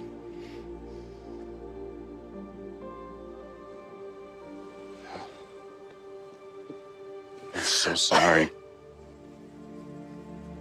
So sorry. Griffin. I miss him every day. Me too.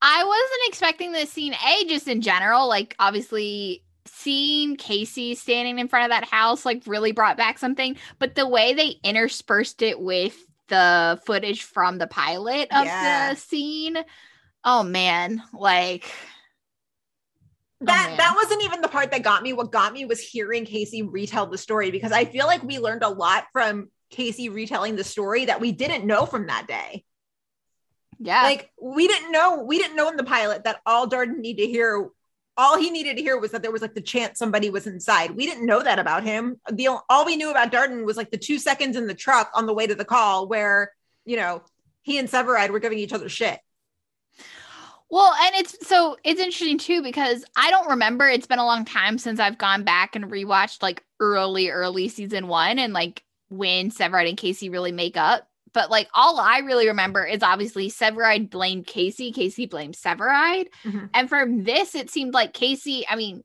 I obviously don't want to put the blame on Casey, but it seemed like Casey really truly believes now that it was his fault. i wonder what severide thinks I don't know, but you know what I'm saying? Like Severide obviously went in. He didn't. Casey's like, I didn't know that. You know, Severide. You know, squad didn't leave a vent open or whatever.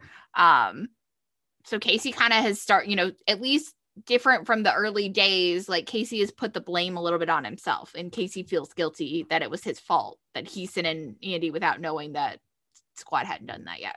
yeah, and that was that was interesting, and it was also interesting hearing Casey talk about how much Darden meant to him. Again, we didn't know all of these things from like the three minutes that we knew Andy in the pilot. I mean, I think we kind of knew a little bit, you know, through season one and season two about how much Darden meant to Casey, only because of comments like, you know, about how they were best friends. And then, especially once Griffin and Ben come to live with him early on, obviously the fact that Heather and Andy decided to make Casey their guardian if anything ever happened to mm-hmm. them. So, I mean, and that's obviously a big thing. Like, you don't just make anybody the guardians of your children, um, especially over family members. Like, that's just not something that happens. Mhm. So, I think we kind of threw comments here and there, but yeah, it's definitely it's something we haven't obviously talked about in a really long time. And so, Yeah, Yeah. it was it was good to revisit it, but also it's been ten years, and that house is still damaged. Yeah, a lot of people made that comment on the internet about like if they were like, I'm surprised it wasn't torn down by now. And I'm like, I guess not. Yeah, yeah. Ten years later, and like we've done nothing. Okay, all right, whatever. Um, so Um, did you see though? I was gonna say real quick. Did you see though? Obviously, we love the Wolf Entertainment account and all their little like behind the scenes gems. Did you see about how their comment about how they had, you know, in order to change that house back into what it, you know, what it would have looked like um after all these years? They were talking about having to like paint the soot on the like outside of the house and putting the tarp, you know, like to look like it had actually been affected by a fire. I just think that stuff is like so cool. there's so much work that goes into it that people just don't realize. It's it's. I wouldn't have even insane. thought of like I just I wouldn't have even thought about it, especially because that's probably just otherwise a normal house. But in my mind, I'm like, oh yeah, it's a burn up house. Like, what does it matter? Like they just went Mhm. back there to film, but no, that's probably a, in real life a normal house. But also, that's the kind of thing that, like, obviously we see it for two seconds in a scene, but for somebody on the crew, like, it was their sole job to make that house look like it had been through a fire. And somebody spent hours on the details of that house, making it look real. And for us, it's something we only see for a few seconds, and we're just like, oh, okay, that's the house. But it's crazy. Yeah. So much goes into it. Mm-hmm. nuts. Yeah. So then Casey and Griffin are walking by the Riverwalk, and I knew exactly where they were too. Like then I saw the stairs, and I was like, Brian and I were there the last time we were in Chicago. I was just like, I miss it. Um, God, Knew exactly really where they need to were. plan a trip back. But after, after by the end of this episode, I'm gonna be like, okay, so flights, okay. so like, what I weekend just- are you free? Okay, good. Let's go then. Right, we're not free this weekend because you're coming here. Like, okay, got it. Like, Yeah. It's probably happening. Yeah. It's probably happening. Yeah. So it's gonna happen. Yeah. Um, so then they're walking by the Riverwalk, and Griffin mentions that he doesn't want to leave. And we get it. we get we get some more details as to what's really going on at home. It's been so great. Stella is really cool. So is Sylvie. Yeah. I think so too. Severide's a lot funnier than I remember. All right. You say so. You guys have been so nice to me. You're your family, Griffin. Always will be. Uh, my heart breaks for this kid. I, I same. Literally, the Same. day his dad died is the day that like his life just fell apart through Yeah. no fault of his own. Right. Well, and the, honestly, the line that got me is that when Griffin's, you know, telling Casey, he's like, you know, because that time we lived with you, like that was the last time we ever felt normal. Like we were standing on solid ground, and it's been going to hell ever since. I was like, oh my, I was, I, I, just it destroyed me, destroyed Yeah. me. Yeah. And like, how did Griffin? How Griffin went out of his way to like get the money together to get on a plane and go to Chicago because like that's where he felt safe. Just Well, and thinking about it too, um, you know, going back to like I said, when that line and why I think part of it destroyed me so much is because obviously when they first came to live with Casey, like Griffin wasn't having any of Casey's shit. Like Gri- Griffin was like, I don't want to be here. Like you suck. I just want to go home to my mom. Like Griffin was not having any of it. Mhm. Um, and then obviously Casey, you know, turned him around and, you know, they had a great experience by the end of it. But like the fact that they had that relationship, it just, you know, like it, I think it shows how much Casey meant to them during that troubling time and how clearly they've never forgotten, or Griffin at least has never forgotten about it. You know, it's just Yeah. And. Griffin has probably had to be the man of the house, like since since he moved with Ben and his mom, because his mom clearly because like, Heather's just always getting drunk and moving them from city to city, and Ben just you know is Ben. So yeah, Yeah. Yeah. And so the next morning, Casey and Brett and Sev, they're all talking about the Darden situation in the loft. And, you know, uh, there's an aunt looking over them apparently, but it's, she's kind of in over her head. And Casey just, he knows he needs to do something. He just doesn't know what. So he's just like, you know, I don't know. And there's just Brett grabs his hand as a support and, you know, just, just nice moment. Mhm. I love that moment. Yeah, And then later that night, I know, have you watched it 400 times already? probably. Probably. Yeah. So later that night, Griffin and Casey are they're outside the loft waiting for the Uber. And Casey mentions that he wants to come see Griffin and Ben as soon as possible. And Griffin doesn't really believe him. But Matt's like, no, I mean it. And Matt does another dad move here because Matt like takes the phone away from Griffin. I'm like, oh my, look at you. It's so cute. I, yeah, I love it. How have we not heard any dad jokes out of Casey yet? Like he's got to have a good amount of them, like waiting to use. For real though. Yeah. Got to. So uh yeah, Griffin doesn't believe him, but Matt does the whole thing where he takes the phone and he's like, I'm not turning my back on you guys. Like, that's a promise. Um yeah, so wow. That that Yeah. that whole thing hit way harder than I expected it to. Yeah, I think next week too, obviously, when we get the Ben, you know, when Ben gets brought into the fold and it looks like Casey, you know, is interested in bringing them back to Chicago with him. So, yeah, I think next week's going to destroy me too. Yeah, yeah, for sure. So, um, Megan R said those flashbacks. I got really emotional during that scene. Give Matt and Griffin a hug. Yes, please. Um, Kim said, watching that scene with Casey and Griffin in front of the house where Darden died killed me. And the flashbacks cue all the tears. What I also really loved about this was that as Casey's reliving the day and telling Griffin what happened, there's no blame anymore. This broke apart Casey and Severide's friendship for so long, and it just shows us how far they've come. I hope Severide is involved if Casey brings them back to Chicago. I think Sev's going to have to be involved because I mean, Severide is basically he's done what Ben is going through right now, where like you know grief and like sadness and negative emotions like make you spiral into partying all the time. So Yeah. I think Sev has to be a part of it because he's been through it before.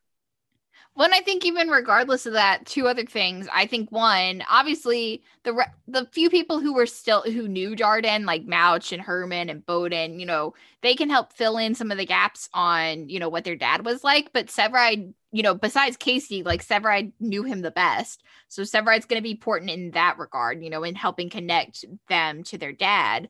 But also, too, like Casey, I mean, love Casey to death, but if he does bring both of them back to Chicago, like Casey's going to need all the help he can get just raising two boys, like two teenage boys. Like Casey's going to need, you know, the whole 51 families help. So yeah, I think Severide definitely is going to be involved in a couple different aspects. Yeah, and it's one thing when they're little, but they're both teenagers now, so that's going to be holy hell. Yeah, especially Ben being Ben, the, or the my way the way they've described Ben to be. Yeah.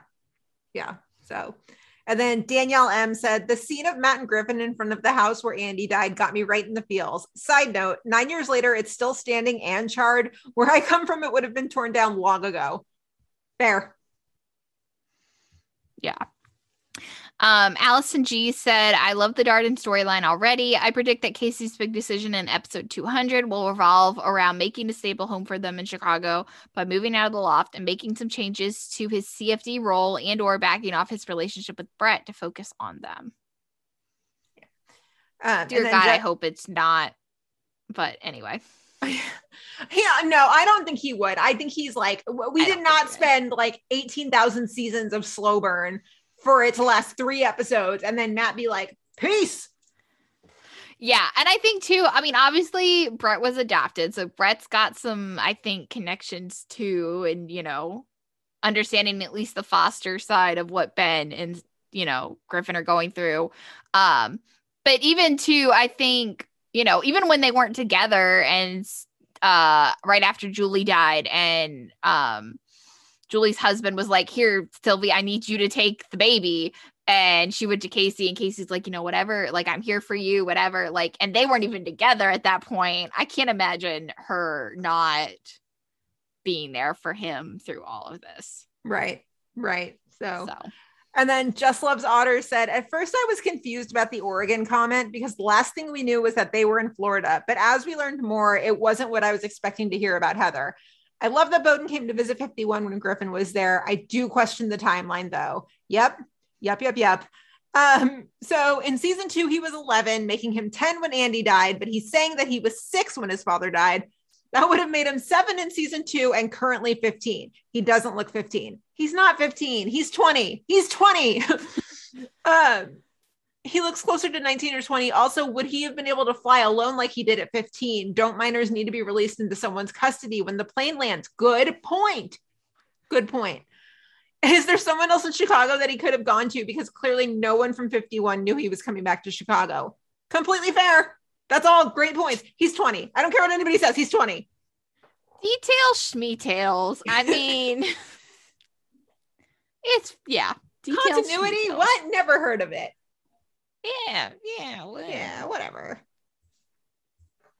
So moving on to Cruz and Gallo. Oh, poor Cruz. Uh, Take it away. Poor Cruz is right. Okay. So we start off and before morning briefing, Stella and Herman are doing a plank competition, which like I just I love that little like throw in thing. It's just it's so funny. Best ever. Like best. Yeah. And so while that's happening, Gallo asks Severide about the balcony collapse from last call from last shift and like what his plan B basically would have been. And Severide tells him or whatever. And he's like, You do this kind of thing a lot, like post gaming calls, trying to figure out alternative solutions. And Gallo's just like, Doesn't everybody? and Severide's like, No.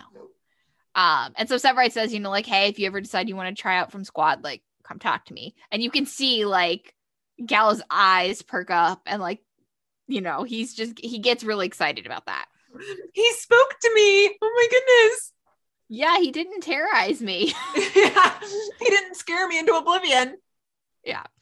So while squad three gets called out, or they get called out to this call where like a little girl basically fell through a manhole that was covered up while she was kicking a soccer ball, so she didn't see it.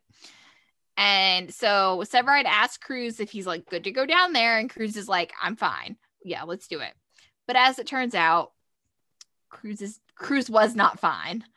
Um, so once he's upside down and like down in the hole, he starts freaking out and asks to like be brought back up. Um, and Severide ultimately goes down, gets the girl, brings her back up safely. She's fine. But he Just is like, things. Yeah, just Severide things. It's fine.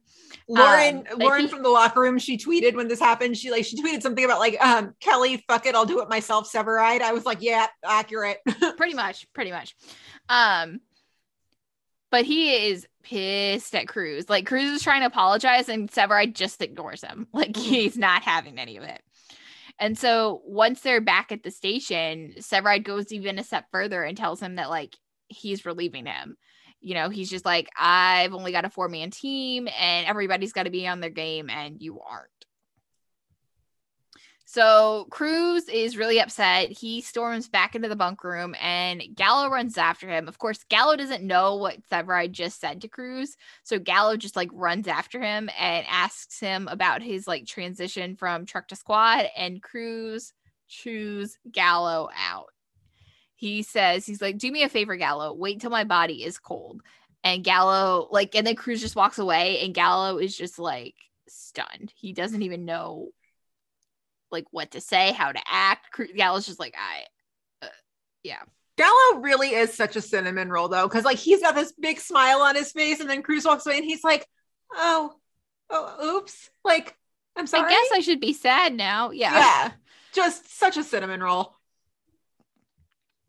So the reason that Gallo isn't at his meeting, which we'll get to in a little bit, uh, but is because he's at Molly's and he's waiting on Cruz because he's offered to buy Cruz a beer to apologize.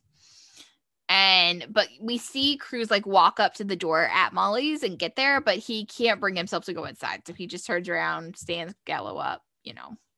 Yeah. Poor Cruz. So yeah, I know. Poor Cruz. But so over at the loft with Casey and Severide and Stella and Brett and Ga- Griffin, the whole gang. Um, Casey asked Severide, you know, if he's checked on Cruz. Hey, have you checked on Cruz? Nah. Ah, tight spaces seem to really be setting off his panic switch, huh? Did you say it would get me trouble? Why wasn't in the mood to talk? He lied to me and he put a victim in jeopardy. Maybe he thought he was getting better. I did the same thing last year. Kept my head injury secret longer than I should have. Ugh. I just wanted to be on shift. Ignore the rest of it. That didn't work. When you got by? I had Sylvie. She was with me every step of the way. Only reason I stayed sane.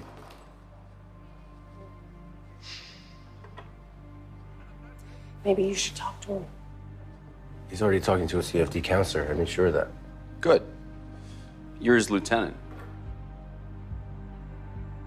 It wasn't the injury that almost got me. It's trying to get through to Lum. You know, Severide is a great leader, but he really sucks at things like these. Yeah. Yeah. Like he did good by at least insisting Cruz talk to a CFD counselor, but like he doesn't connect that, like, oh, hey, if I did this, I could probably have also the same, if not more, impact. I just- really, it doesn't- I, I don't think Cruz, I don't think he realizes how much he means to Cruz. Like Cruz looks up to him. Cruz just like, yeah, I mean, Cruz loves Sev. I mean, just I don't I don't think Severide realizes the like the the magnitude of his words on Cruz. Like he doesn't realize how how much influence he has over him.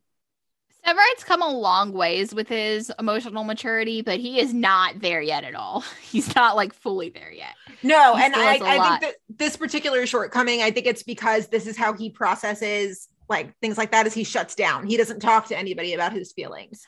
Well, and it's so funny, kind of going off that too. Until Casey laid it out like this, I would have never thought to compare what Cruz was going through to what Casey went through last season. Yeah. Like literally would not have crossed my mind.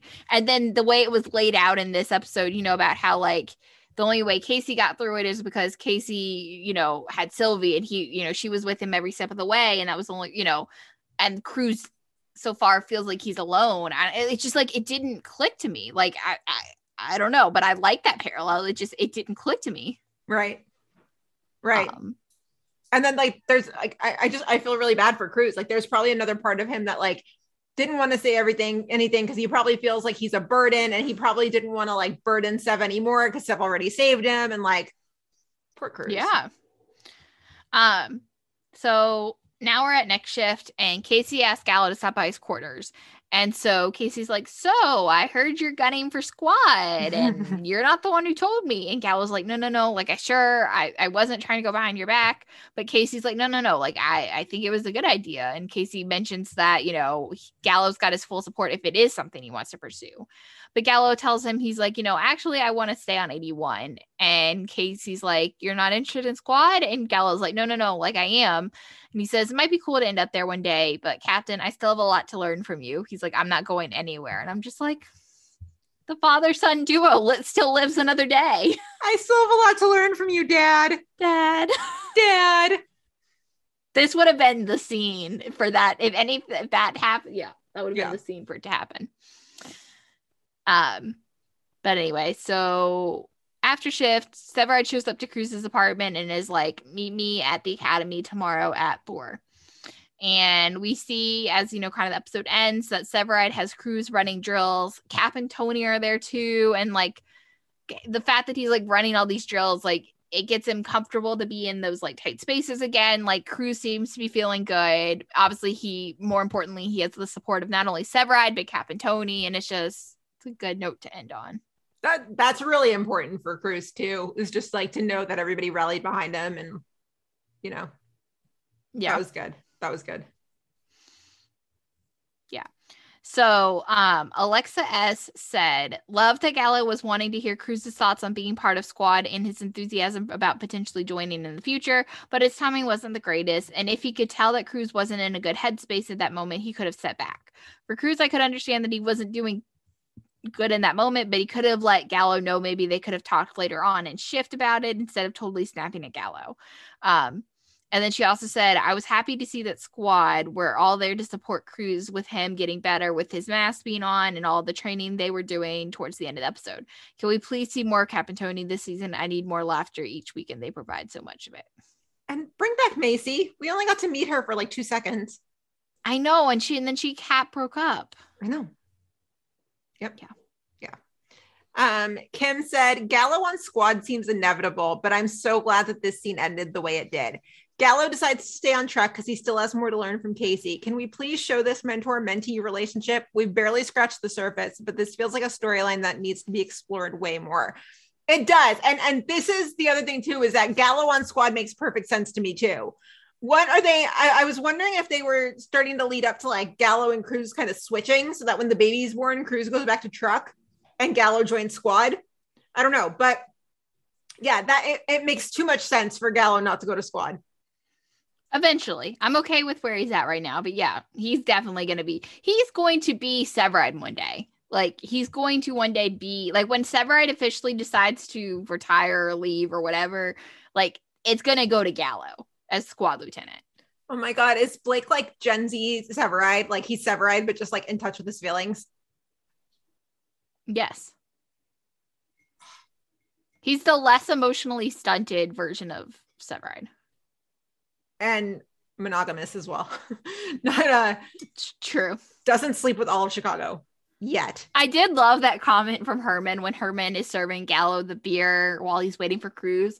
And Herman's like, he was like, So did you get stood up? And Gallo's like, I don't bring any of my dates here. And Herman's like, Yeah, you kind of have to because this is the only place you can run up a bar tab. I just, I thought that was so funny. So precious. Yeah. So, uh, yeah. And so Kim also said, I loved everything about Squad showing up for Cruz the Academy, but is Cruz just like magically okay?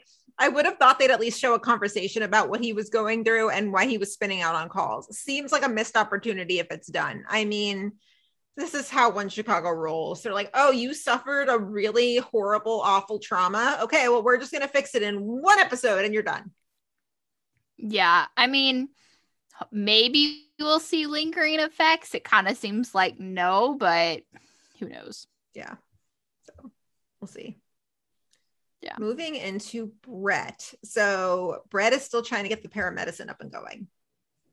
Yeah. So um Brett actually she's she's trying to get a meeting with Hawkins. Hawkins is the chief that we don't like from last week. And she lies to his secretary to get in the door. Good job, Brett. Good job. Um she's she's learning that you know she can't always be the nice person. So um during her meeting with Hawkins, he's just like, okay, well, now's not the right time. And Sylvie's like, yeah, but Chicago needs this now. And he's like, okay, but it's still no. Well, whatever. So Brett and Casey are making dinner at the loft and she's venting about her meeting. And Casey's like, dude, like he made a mistake. You know, it's a great idea. It's really good. And she's like, no, I'm not going to give up. There's some way, maybe I can do this privately, which like Matt is such a good boyfriend, hyping her up. And, you know, she's be like, she's not giving up. She's like, F this. Like, yay. Good job. Yeah. Good job. So Brett and Violet, they get called out to one of those like mysterious person down calls. And as they're en route, dispatches like, listen, like the previous company got delayed. Delayed? Yeah. Holy and shit. like how long delayed so much so that then you have to bring in another company like how long is too like too long before you say oh no we're going to bring in another company Uh, yeah, I mean, Uh, I think whatever point they called in 61 was probably too long. But oh, yeah. So they get there and this guy's been shot in the stomach and they try so hard, but it's too late. And so this is like a double whammy because we had already had the Casey and Griffin scene and we were like super emotional. But then this was just like an added thing that like um Elizabeth Sherman wrote this episode. She actually used to be Derek's assistant, if I remember correctly. But she Mhm. added in this teeny little detail where his phone lights up as he's dying and it's his mom. Like, wow. I was Yeah. just like, wow, wow, we're playing dirty tonight. Okay. All right. Okay. I see. Oh, it's heartbreaking. It's super heartbreaking. So then as soon as they Mhm. get back from the call, Brett just like she doesn't say anything and she just just walks up to Casey and just like puts her head on his chest and that's like it. Yeah. It. Which I loved by the way and I know you've seen it like 500 times by now. Uh, yeah, definitely. Yeah, that was that was a good moment cuz like Casey had just finished some sort of conversation and then like the tone just shifted. Um Yeah. So it was good. So as shift is over, Mouch hears a noise coming from the locker room, and he's just like, "Did you hear that?" And Brett's like, "Oh, it was me." Like, angry Brett is just like, you know, she she gets upset, and like you know, it's always for a good reason, but also like it's it's kind of funny when she gets upset. But uh, yeah, she's like, you know, she she's really she's not happy. So we'll just play it out. They said no to paramedicine. If Hawkins was on any of these calls and saw kids die who might still be alive if we'd gotten there five minutes sooner, That's the new paramedic chief, Hawkins. Yeah. And he's, he's real concerned about delayed response times. Just not enough to actually do anything. Guys get that white shirt. They can forget what it's like on the ground. So Mouch actually knows this guy, or I think Mou- I think Mouch knew his dad. But enough to like also know him too, and that he knew Mouch. Yeah. Yeah. And so uh Hawkins is like, you know, after I focus on the issues I was hired to deal with, then I can focus on a plan like Brett's.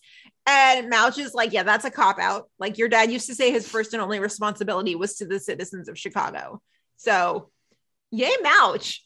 A little bit of I know. I was there. I was really excited to see that. And I'm really excited to see too, like obviously from we know from the episode five description that Mouch, you know, clearly becomes involved with this plan. So I'm Mhm. just curious to see how, you know, how that works out and you know, all that stuff. It'll it should be really interesting. Mhm. Yeah. So, um, yeah, that was good. It was good. See where it goes. So, then we've got the millennials. We've got Gallo Oh, and the Ritter and. Violet, Oh, the millennials. our babies. Yes, take it away. Okay. So the millennials are discussing their microbrewery in the common room when Herman overhears them. And he's, of course, straight away offended because they didn't consult him about, you know, using them or using him for their microbrewery plans. And he's like, I he's agrees to taste their beer. And if it's good, then he'll consider selling it at Molly's. So they get Herman, you know, they go to Molly's after the next shift and they get Herman to taste it. And he, of course, loves it. Um, however, he tells them that if they're going to be able to like satisfy demand, then, you know, they're going to have to like step up their game. And so he gives them the business card for this guy, Charles Dewitt, who's a brewmaster, and says that he owes him one. And so he'll arrange the meeting for them. Um, and so Violet and Ritter show up to the meeting because, like I said, Gallo says to go on without him because he is at Molly's waiting for Cruz. And so all of a sudden, DeWitt comes out and he barely says like two words to them, like takes their beer and then leaves them. And then all of a sudden, his assistant comes out and is like, Oh, well, DeWitt was really impressed. And do you want some space for your microbrewery? And they're like, Okay, sure. Um, thank you. Um, but apparently this guy Dewitt's dad is a billionaire, which is how he can like be drunk basically and still afford to do all of this. So as they're leaving shift, the next, you know, the next shift, um, Violet reads the emails, you know, like with the terms. And so apparently in exchange for, you know, space and tools, they would give up a tenth of their product. Um, because again, DeWitt is a drunk and he wants to be able to drink it for himself. So Gallo, of course, is questioning whether this is all like a good idea. And Violet's just like, listen, like, let's meet at your place later, discuss it further. Like, I've had a really hard day and I'm, you know, that will help me get it off my mind. And so, but later at Gallows, they try to discuss things further, but they're so drunk. they're so drunk. Um, I died when Violet tried to do the Herman impersonation. Yeah. It's so good. So It's funny. good. I would hang with the drunk millennials. I, sign me up, please. Yeah, right? Please. That means you would have to start drinking beer though. Hmm. It's not bad. I don't like beer. I haven't tried the right stuff. I don't like beer. But yeah. Oh man. But yeah, that's the millennials. So This was a solid episode of Fire. It was really good. it's really I'm I'm I know we're obviously leading up to episode five, which you know, but like, oh man, Yeah. it's it's good. Good. Yeah. Yeah. So, all right. It's that time. Just stretch it. Stretch I it know. out. I'm like, okay. Boy. Just stretching my arms, stretching things out. Okay. Whew. Time to talk about PD. Let's do it. Let's do it. Okay. Whew. Okay. So this episode opens on like one of the best opening scenes that we've had in a long time. Yeah, definitely the best opening scene we've had in a long time. Maybe one of the best ever, but definitely one of the best in a long time. Jay and Haley are moving in together. Yay. That makes me so happy. But also, um, you know, even if there is like this giant secret over their head, just yeah, it, that makes me happy. But this scene is just amazing. So we're just gonna play this out. Yo, you guys know, we all know you're doing it, right? Doing it? Doing it. What's up? Well, Jay and Haley are moving in together tonight, I think, yeah? I'm a trained observer. Did you do know we all know you're together, right? Yeah, I'm aware of that. What I don't get is why that's a non event, but this is a thing. We've been staying at each other's apartments for months. Well, because then you were just like doing it. Now you're doing it. It's the same thing. Most definitely not the same thing. For instance, did you know that sometimes women use the medicine cabinet to store medicine? Haley got a side. Let me tell you something right now. I look around this room, you know what the first thing I think is? Here's a bunch of relationship experts. I don't even know where to start with this. Okay. Like Jay's comment about like, oh, bunch of relationship experts, art, art. Like amazing. From the comment itself to the delivery, I mean, it is like mwah, chef's kiss. he manages to roast all three of them in just like one sentence. And I'm just like, wow, wow, good job, Jay. Wow. Okay, but even before that, obviously Ruzek's comment about like, for instance, did you know sometimes women use the medicine cabinet to store medicine? And everyone's just like, what the fuck? Like, what does that have to do with anything? what does that even mean? I don't know. But also, I love how, like, in the background of the scene this whole time, Atwater's like cleaning the phone. Yes, I was gonna ask if you caught that. He's just sanitizing the phone. Like, okay, COVID, I guess, but like, it's what? It's so random. So out of everybody in, in intelligence, you're telling me Atwater's the germaphobe? I I don't know because then he cleans the phone and then he like stops. I I don't know what he's doing.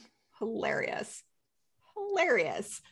But also, I, the the medicine cabinet comment, I was like, okay, first off, what does that mean? But second, if women are the only ones who use it for medicine, what do the guys use it for? Do I even want to ask that question? I probably don't even want to. I don't know if you want to ask. I don't know, but like, what else would you use it for?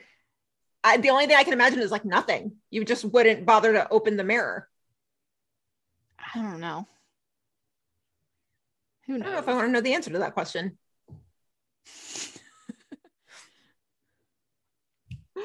Oh my goodness. Okay. So then Voight calls Haley out of the room and into his office. And apparently the FBI now has the case with Roy.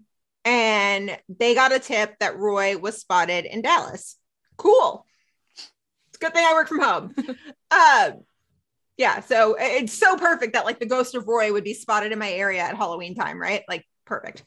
So I uh, didn't even think about that. That's funny. Hank's like, listen, chances are they know that's not true. They're just dropping it in our lap to see who flinches. And it's just like, stay the course, like, don't do anything unusual. Well, if they're dropping it in their lap to see who flinches, then obviously the FBI is onto them then. I think they probably know that something's up. I don't know if they're onto them specifically, but um, yeah. So fucked. Ugh. Mm-hmm. So then uh, Jay is driving, and a call comes in over the radio about an armed robbery and an explosion. And when they get there, this is like a huge shootout. So three offenders have already fled the scene, but there's a little girl that was struck with shrapnel from the explosion. Like she was walking by the armored car, and there was an explosion. And so the rest of intelligence rolls up. It's the same robbery crew from the last three they've been looking at. They pull security cam video and confirm it. And then they basically they they reverse engineer the bomb that went off, basically.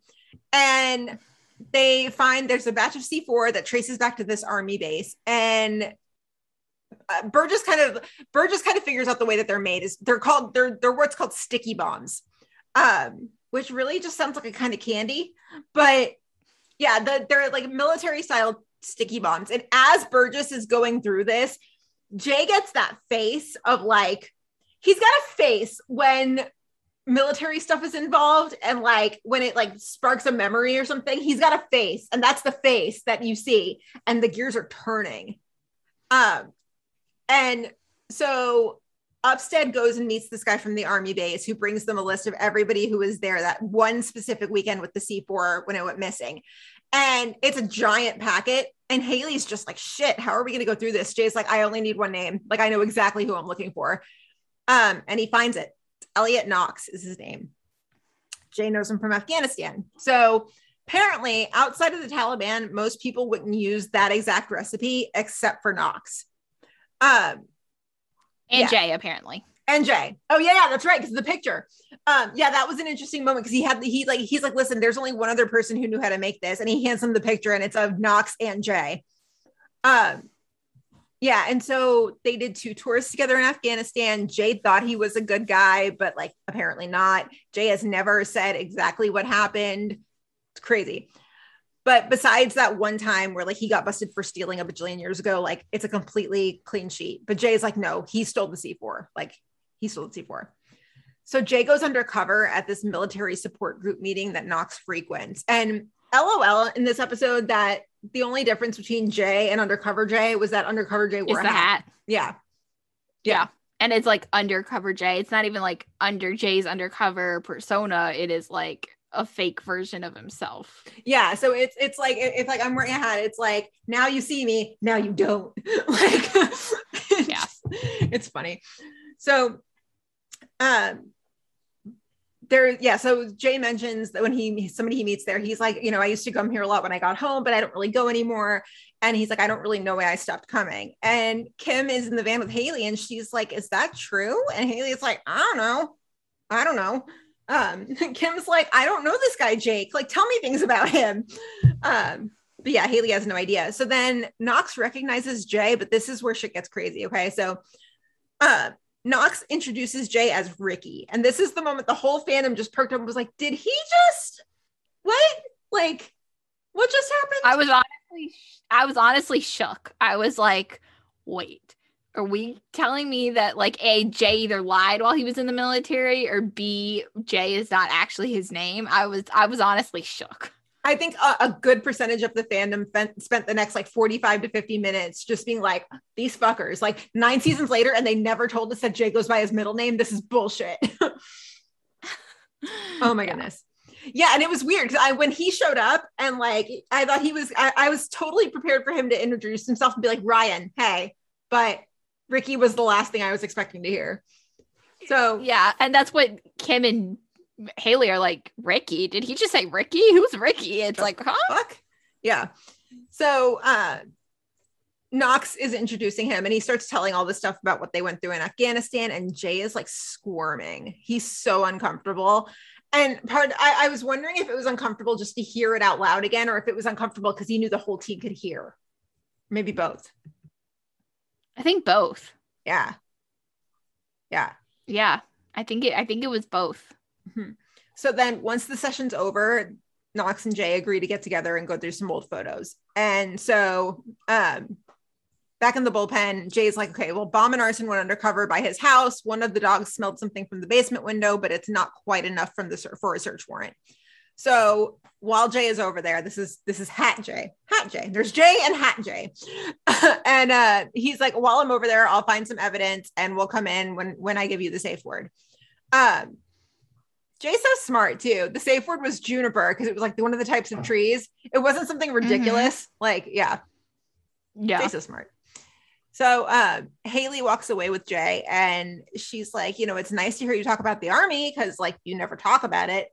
And then she jokingly calls him Ricky, and Jay's just like, don't call me that. Like, don't call me that. And she feels so bad. Uh, but like, you know, and Jay feels bad too because like she apologizes. He's like, no, like don't apologize either. You're just you're good. Just don't call me that, please. And again, we're just like this fucker. He's been going by his middle name all this time, and we're just now finding it out. So Jay and Knox sit in the backyard. They're looking through old photos and reminiscing. Mouse sighting, by the way. Mouse sighting. Did you catch that in the picture? It took me a second. It still really doesn't look like mouse to me. But I don't know. I think they had to do some like crafty photoshopping. But I, here's the thing unless Mouse is also going by like his real name or whatever, why didn't they just say, like, why didn't Jay then make a comment about Mouse? Like, we all know who Mouse is. I was really hoping he would too. When he was like, Who's that guy? I was like, Please say Mouse. Um, and it was something else. And I just, I feel like, I don't know. I'm still not a hundred percent convinced that that's Mouse. We're gonna have to go back and like, I'm gonna have to look even harder because I I'm not a hundred percent convinced that it is. I know I, I wanted to, but I, I want to believe that it is, mm-hmm. but I have a hard time really like because we spent so much time with Mouse early on that I've imagined if they didn't, if they brought out a picture of him, that they would somebody would have thrown a comment in there about it. I think he did mention Mouse at one point, like, but it was it wasn't directly. You had to know it was Mouse because it was. I think it might have been at the support group. But he's like, yeah, we still have one buddy who like went back. Uh, I, I think I he think so. I caught it in the support group. Maybe not. Well, and like here's the thing too. So I'm looking. Okay, two separate things, two separate questions. Now that I just googled Mouse. Mhm. Okay, Mouse's name is Greg Gerwitz, and they obviously called him Mouse. The other name was like Mullins or something like that. So I don't think that that's Mouse. And then secondly, Jay served with Mouse in the 75th Ranger Regiment. That's not where he served with this guy, is it? He said 75th. He was in the 75th? I think so. I don't see, I don't know. I thought that Jay would have then had to go obviously to Ranger school and that would have been like a separate time versus when he was with this guy. Hmm. But anyway, I still don't believe that that's Mouse. Oh. Hmm. Okay, so um, Jay goes inside to use the bathroom and he pretty much heads straight to the basement. He's not subtle at all. He's just like, F this. Um, he finds the bomb making material and Knox catches him, and intelligent makes intelligence makes it just in time before Knox shoots him. And so they bring him in for questioning, and Knox just says that he makes the explosive devices and sells them. And he also has no clue who the robbery the robbery crew is. But he does agree to help and gives them the one name he knows, which is Matthew Davis, but they still have zero evidence tying Davis to the robbery crew. So um, at this point, this is where things kind of start to take a turn, right? Because Jay goes from like playing the undercover game to like he goes from zero to 60, and Jay is Jay does not hide his feelings for Fuck this around. guy. Oh no, no. This might be the angriest we've ever seen Jay. Like he doesn't no. So um they're basically they decide to use Knox to get to Davis. And while Haley's wiring him up, she asks him what happened because she can't get it from Jay. And he just says he's like, war happened. Like I made a mistake and it was bad. And one look at Ricky's face, and I knew it was bad. It's the job. It puts you in these places where the right thing is wrong and the wrong thing is right. So that's basically his stance on it is like he did a fucked up thing, but the lines are blurred over there. And Davis texts Knox and just tells him, like, it's over. The game's canceled forever. We're not doing this. So that's where that leaves off. Brenda, take it from here. So, like we said, Jay is in like peak angry Jay mode. And so he um takes Knox home and like I said, Jay starts yelling at him about how he hopes that he doesn't find out that Knox wasn't the one who tipped Davis off. And so, but of course, as soon as they drop him off, a call comes in over the radio about another armed robbery in process. and they end up in this like crazy shootout. Um, it's you know him and Upton and the guy, and then Burgess and Ruzek end up up on the scene at one point, and literally it ends with one of the guys from the robbery crew like ends up being literally run over by a garbage truck, a legitimate Regina George moment. It literally Regina Georged him. Yep. Yep. And that was the entire Twitter timeline. Like as that went to commercial, everybody was like, did they just Regina George him? They did. Yeah. That's how Regina so- George died. Um now though what they realize, you know, as they're like analyzing the scene is that the MO has changed and that the robbery crew didn't even try to blow the doors off the truck. But instead they ended up actually executing a security guard. So they go through and they find out that the dead offender is this guy, Paul McBride, who has a relatively short sheet. But of course, then they find out they're like, but his cousin Cooper is a heavy hitter. So Jay and Haley and Voight are talking on the street or whatever, and Jay's like, ah, I think we should get rid of Knox. Like he kind of failed. And Haley's like, actually, I, I don't think he did at all. And so Haley comes up with this idea that what the robbery crew really needs is a sniper, and that obviously Knox needs to be the one to enter to take Jay undercover and like have him get introduced to the crew. Oh, Jay was so And- pissed. Yeah. And so later on, we see Knox and Jay conversating about it, and Knox is like, "Look at us, brothers in arms again." And Jay's just like, "Let's clear something up. Like, you made the wrong call in Afghanistan, so did I, and I haven't forgotten any of it. I just hope to hell that you're not, you know, we're not making the right call, the wrong call now."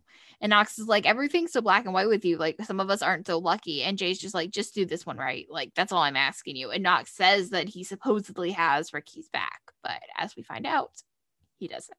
Oh man. So Knox and Jay go out to meet Davis and this other member of the crew, and like they have Jay do a like sniper test, and Jay, of course, nails it. Can we talk And about how like kind of hot that was? Oh my god, Um, the yeah. photo still from that scene is like unreal. Beautiful. Yeah. When he gets up and the guy's like, Yeah, well, just don't miss. And he goes, I won't miss. I was like, Oh, oh my. That's like one of those TikTok clips that you put wildest dreams over. um, that reference is completely lost on you because you're not on TikTok, which is for the best, really. But um, yeah. the minute he was like, I won't miss, I was like, Oh my. Oh, wow. Okay. Carry on. Yeah. Um. So yeah, so they invite him to go to their next stop with them, basically. Um, but so while they're waiting on the robbery to go down, um, Haley asks Voight about like what the feds wanted. And Voight's like, I, I told you they wanted the location of Roy's cars for, you know, their bulletin. And then she's like, Well, where's Roy's body? And she's like, you know, two bullets for my service weapon are in him. And Voight's like, No, they're not. Like, I policed your slugs, handled the rest, like it's done. And Haley says, you know, well, I have a right to know. And Voight's like, No, you you don't need another secret to hold on to. Oof. Mm-hmm. It's only making things worse. Yeah. So Jay calls into Voight and says that the car is on track, but the crew is, you know, the armored car is on track, but the crew isn't. And that apparently Knox is at the crew's place. And Voight's like, Well, how do you know that? And he's like, I put a tracker on his car. I knew this was going to happen. so Upstead, Voight, and Kevin go to the crew's place and go after him. Um, they do find uh, Cooper McBride, who's been now executed, and his fingernails were pulled out. Um, and then they also end up finding Davis, who was shot but alive. And he tells them that apparently Knox just showed up, demanded to know where the money from the other jobs was, and like left in one of their junker vans. And so they end up going to the storage facility where the crew kept their money, and Haley and Jay find Knox, arrest him, you know, the whole thing. But then we get this end scene, and Haley and Jay have dinner on the few little stairs in their new apartment, and they're kind of like debriefing about the whole thing. So, Um, the stairs are like the only thing that is little about this new place. yeah, we'll get, yeah. I'm sorry for holding things back. I know I don't talk about my time in the army that much. It's not that I want to keep anything from you. It's just You don't have to tell me anything. You can. And I love you all the same. Knox was in charge, though. He served out his tour. yeah. He covered it up. He lied. The truth is, I could have done something. I should have. And I didn't.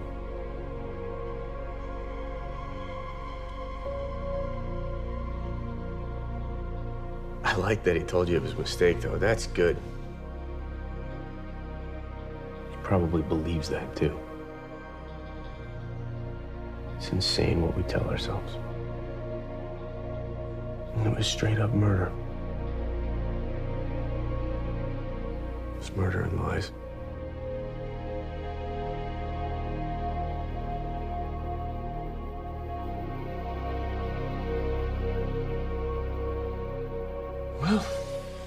Confession can definitely make you hungry.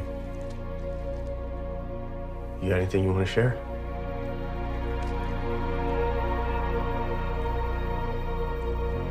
I'm an open book, you know that? Oh man. So much to unpack from this scene. Yeah. Yeah. Um I mean basically it was nice. I feel like Jay could have easily like I mean Haley basically gave them the you know his way out like she's like you know you don't tell me anything like you can and I'll love you all the same and like Jay could have kept it keep you know kept all this stuff to himself but I'm glad he didn't and I'm glad he told Haley Yeah. um and obviously we learned that apparently Ricky was short for Ricochet um we learned the reason you know what happened with Knox that apparently he basically went revenge on the Taliban for killing one of the guys in their unit and killed a bunch of them um, and covered the whole thing up. Um, and then, I, but what's you know obviously interesting is that Jay ends this whole thing and he's like, you know, well, he's like jokingly says to Haley, he's like, you got anything you want to share? And then Haley's just like, "I- I'm an open book, you know that, and it's just like, That was probably not the right thing to say at that moment, Haley. definitely not. I feel so bad for her. Yeah, it, it's as we saw see in the promo, which we'll get to in a second too. That's it's about to blow up. It's insane. I just, I have so many questions, like so many questions. Okay, so um, we need to talk about Haley and Jay's new place because wow, um, it's ridiculous. It's ridiculous. It's ridiculous. It, it, it was the big sweeping window of the city that got me. That I was just like, what the fuck is this? Wow. Okay, this is what got me googling today because like it was a mystery. I was just like, this can't be right. This can't be right. Like I got to I got to find this out. Okay, so I googled detective salaries in Chicago today because again, the internet. Like don't don't judge me, okay? I had a burning question and I solved it. Okay, so if we assume that Jay and Haley have both been with CPD for like somewhere around 10 15 years, then they're both making roughly 95 to 100,000 dollars a year. Okay? So about that they're they're both at about like 95 to 100,000, okay? Um I looked at some spots on Zillow on Chicago. Don't act like you don't play on Zillow. Everybody plays on Zillow and everybody loves it. Don't act like you don't play, okay? So, um I found some really sweet listings that are like similar to what they're looking for. Two of them are like they're around like the 600,000 mark. And then there's another one that is just unbelievably sweet. That's like 1.6 million, but it's also a three bedroom. So if we assume that they got a two bed, two bath, which like I, they, that's what I imagine, then their mortgage could be somewhere around like the 3,500 to like $4,500 a month, like mark, depending on how much they put down. That's insane. It's literally insane. It was a burning question. Okay. Like I had to Google to find out. Okay. Um, we should share these Zillow links though, because everybody plays on Zillow and you know, all it made me do was like want to move to Chicago. So um it's a good thing that I'm not single because if I was, I would be like, ooh, I'm moving. So that's that's that's been your Chicago real estate recap for today. Um yeah. Yeah. Which, like, if you assume that that's how much they're making for X amount of years, then Ruzek is making considerably less. And he was going to get that sweet ass place in season six. Yeah, uh, yeah. None of their places make any sense. They don't. And I wish they did, but like, they don't. Well, no, what I really want to understand is obviously now Haley and Jay are living together. So that makes a difference because obviously they've now combined their salaries to Mhm. afford a place. But what happened? Do you remember not Upton's last place, but the first place that was like ridiculously sweet and super big, that house apartment thing? How did she afford that by herself? That's what I want to know. Right? Like at least this is slightly different because at least it's the two of them combining their salaries together. But Mhm. that place was just her by herself. How I how? I mean, I'm guessing she was renting, but even then, that rent had to be ridiculous. I don't think she could have afforded the rent by herself. Hmm. Like, obviously, the further out, the further out from downtown you get, the cheaper it gets. Obviously, that's like most real estate places. But like, even if she's renting, rent in Chicago is like kind of ridiculous, isn't it? Oh, I like moved the wrong way and like popped my neck. this is the hazards of getting old. Um, Yeah, but like, and also rent is not supposed to be like obviously entirely what you make in a month. Like rent, you know, typically is somewhere, you know, around like 30% of your income, you know, Mhm. somewhere in that range. Um, so yeah. I'm looking at I'm looking at one of the listings here trying to see like what it would have been for rent. But yeah, like uh, this one, the estimated the estimated mortgage payment is like 39.75, which is like that's a lot of money. And if they combine their incomes and it's 4,000, that's still like 2,000 a month, which is just like what? It's a lot. It is a lot. It's just a mystery. I got curious. I Googled. Everybody plays on Zillow. When I get like super, super bored or like super, super anxious, I look at houses in the Hollywood Hills and like laugh. I'm just like, 54 million. That's a ridiculous amount. Um, yeah, but all this makes me want to do is just move to Chicago.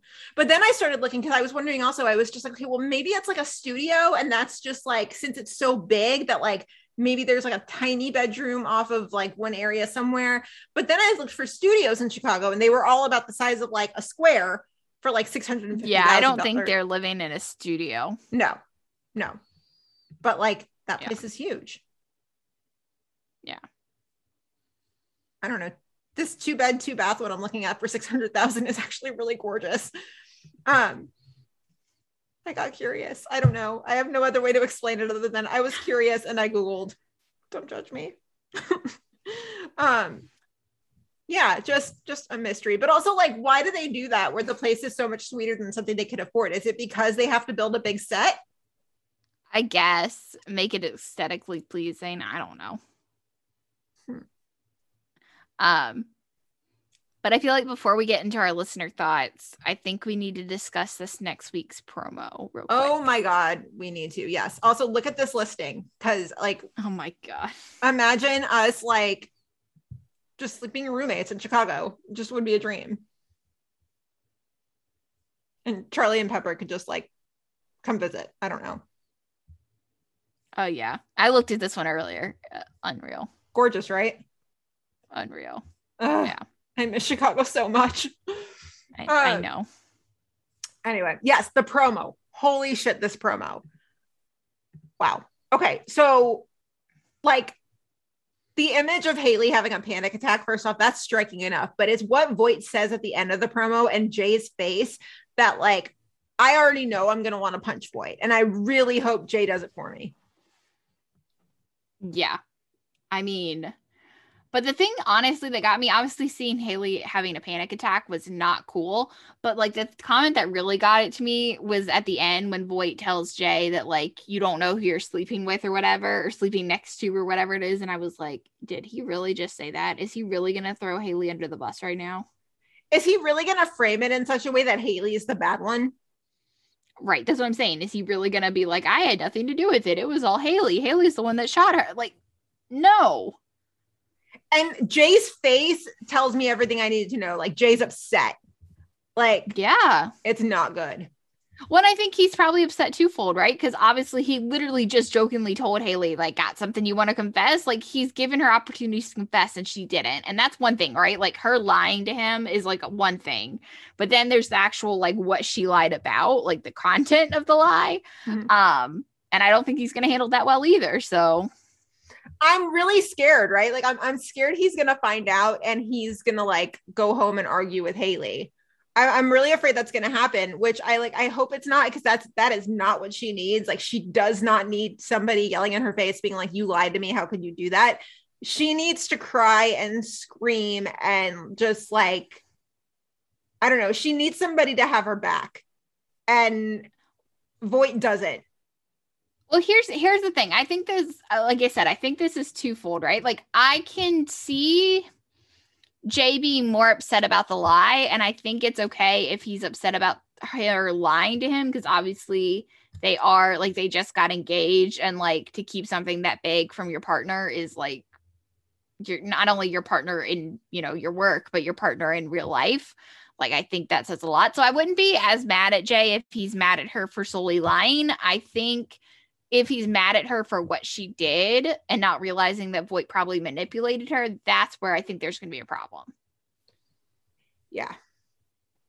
Yeah. And then what side is Jay going to come down on? Because the, what Jay says at the end of this episode is just like, it's pretty on point for what's going on, right? How he's just like, you know, you you think that everything's like gray or whatever, but no, it's just murder. It's just straight up murder. I think that's I think that like kind of helped Haley sort it out in her head of like, oh shit, like no, Voight's lying to me when he says you saved me. Just think of it that way. No, it's straight up Mhm. murder, Yeah, it was murder and lies. which it would have never been had he just called it the fuck in. Yep. But that's Voight. Voight can do what he's going to do. Sick. hmm Oh, it makes me so angry. I also feel really bad for her having a panic attack. I know that feeling way, way, way too well. And like to have one at work, oh, ugh. Yeah, I can't imagine. Cannot imagine. I would hightail it the Um, F out of there Yeah. if I could move. Panic attacks suck. I've only ever had, well, I've had two, but they were in the same day. So, um, and that was in middle school. Um, so we got a bunch of listener thoughts about this. Um, Sandra said, I love knowing more about Jay's military experience, even though he seems set on leaving it in the past. Last night's episode gave a really gave an insight into what Jay struggles with. It was refreshing to see emotions from him. We saw a different side of Jay in many aspects. We really did. We really did. And Mhm. when the minute Knox called him Ricky, I was like, oh, I'm actually kind of scared for what we're going to learn tonight.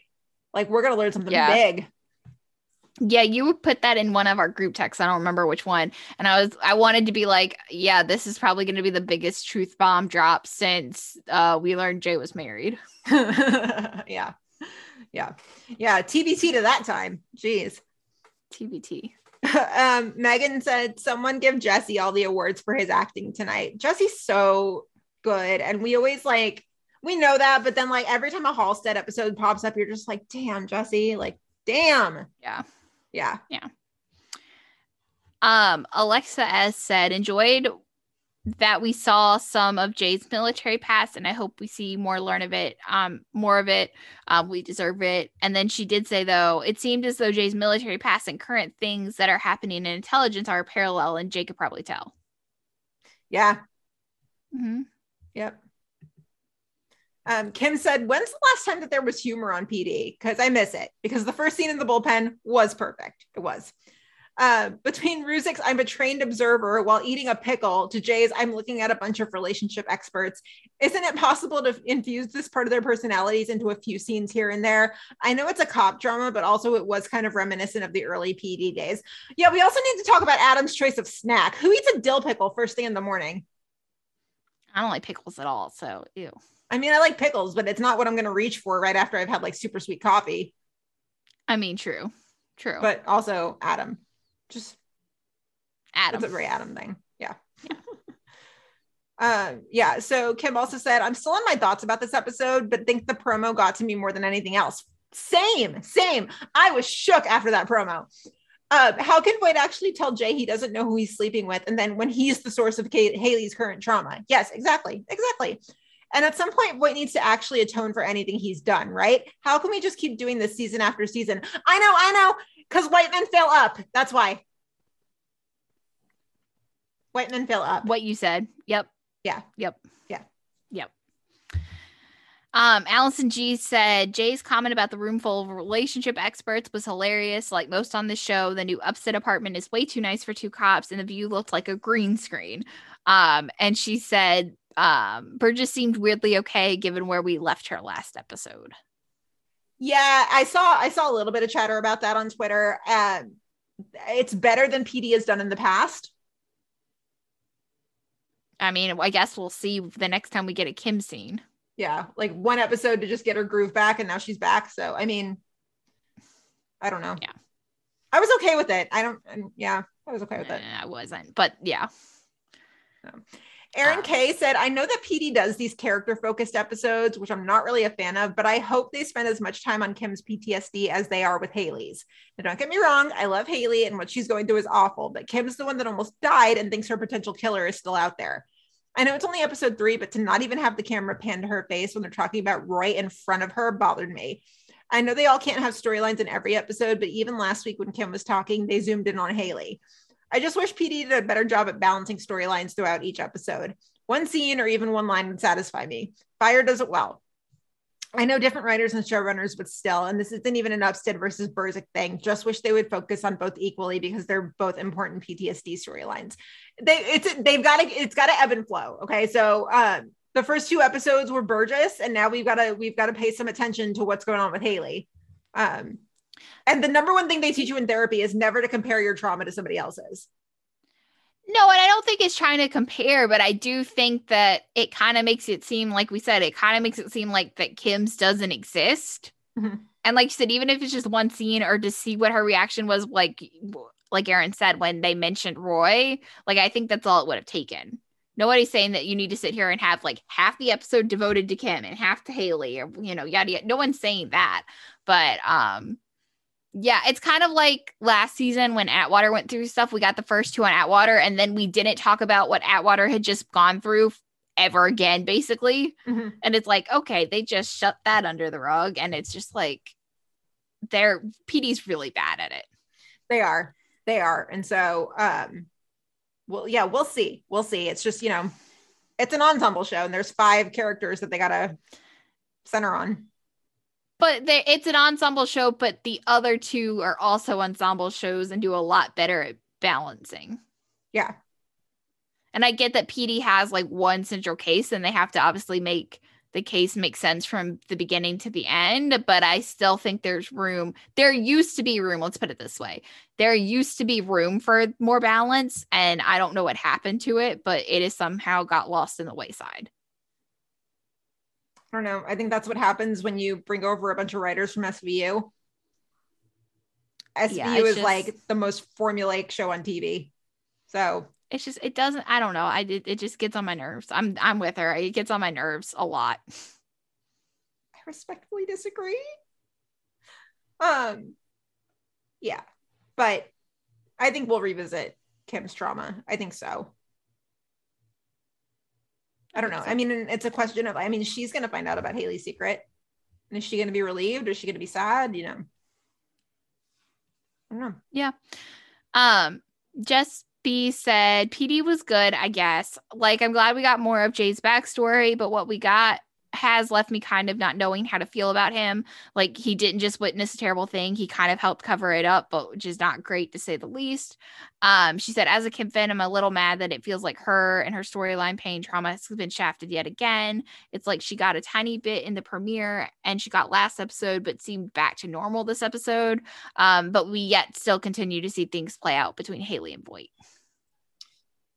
Uh, um, see the J thing, it was a like this is not an excuse, but it was a long time ago. And I think I think who we are, you know, 10 years before versus who we are now are always night and day, right? I think Jay learned a really hard lesson there that, you know, uh, not doing anything is worse than doing something, right? No, I agree. I think it's definitely impacted who he is now, but I definitely, obviously, this is what happens too. I think when you go nine seasons and you still don't know a lot about your characters um, and the experiences that made them, you obviously have them as this like picture of who they are or what you know them to be Mhm. and then you learn something else that kind of seems maybe a little out of line or whatever and it kind of throws you for a loop and makes you see them slightly differently because obviously and i guess that's uh, my guess is that's what jess is talking about but obviously you know i'm not saying i don't think i don't want to speak for jess i'm not saying i don't think she doesn't like jay anymore but it you know definitely makes you think of him differently a little bit i think Yeah. Yeah. I see that. I see that. Um yeah, and so Jess Loves Otter said, I love that we learned a little bit more about Jay's military past, but I was hoping that it cleared up the timeline more. Still want to know how the Ben Corson case fits into the timeline if he was found in 2007 and he was at Fort Benning around the same time. Just trying to decide if this answered my questions or left me with more of them. I'll go with the latter, probably left you with more of them. Yeah. Yeah. And then um, she also asked, Do you think Jay's comment at the end affects Haley's decision to eventually let him in? What, when she said, Do you have anything to confess? Yeah when he well when he was like you haven't e-" yeah i think that's what she's talking about That uh, I think she's. Hmm. Mm. That's a good question. i know i hadn't really thought about it yeah Yeah, no, I think she's I think she's willing to let him in. And I, I think she I think she wants to tell him what happened more than anything in the world. It's just that it's just such a big secret that she's so afraid when she like she's so afraid of what's gonna happen when she voices it that like she can't bring herself to say it. yeah it's gonna it's gonna be i'm i'm curious i'm i'm really curious to see how this all goes down Yeah. Yeah. i'm really curious I hate this for her. Like it just it makes me so angry, but also like Voight Voight's manipulated her this whole way to be like, oh, you saved me. Look at it like that. But also like she had to kill him in that moment, but I don't know. Like mm-hmm. she probably really regrets opting to stay in that moment. But also like if she hadn't stayed, Voight would have been killed. I don't know. I, it was a Yeah. lose lose, really, because if she had left and Voight had been killed, then she would have had to answer for like, how did you know where he was? Why was he there alone? yeah, well when she would have had it on her conscience too Yeah, she was gonna have something on her conscience either way. yeah Man, yeah poor Haley. mm-hmm. Any other notes on PD? no just another a solid episode They're a solid episode. Yeah.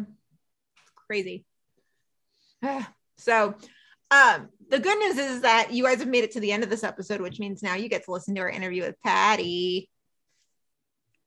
we love him. we love him Yes. Um it was so good to talk to him for the first time in like three or four years. Um yeah, so enjoy. Here it is.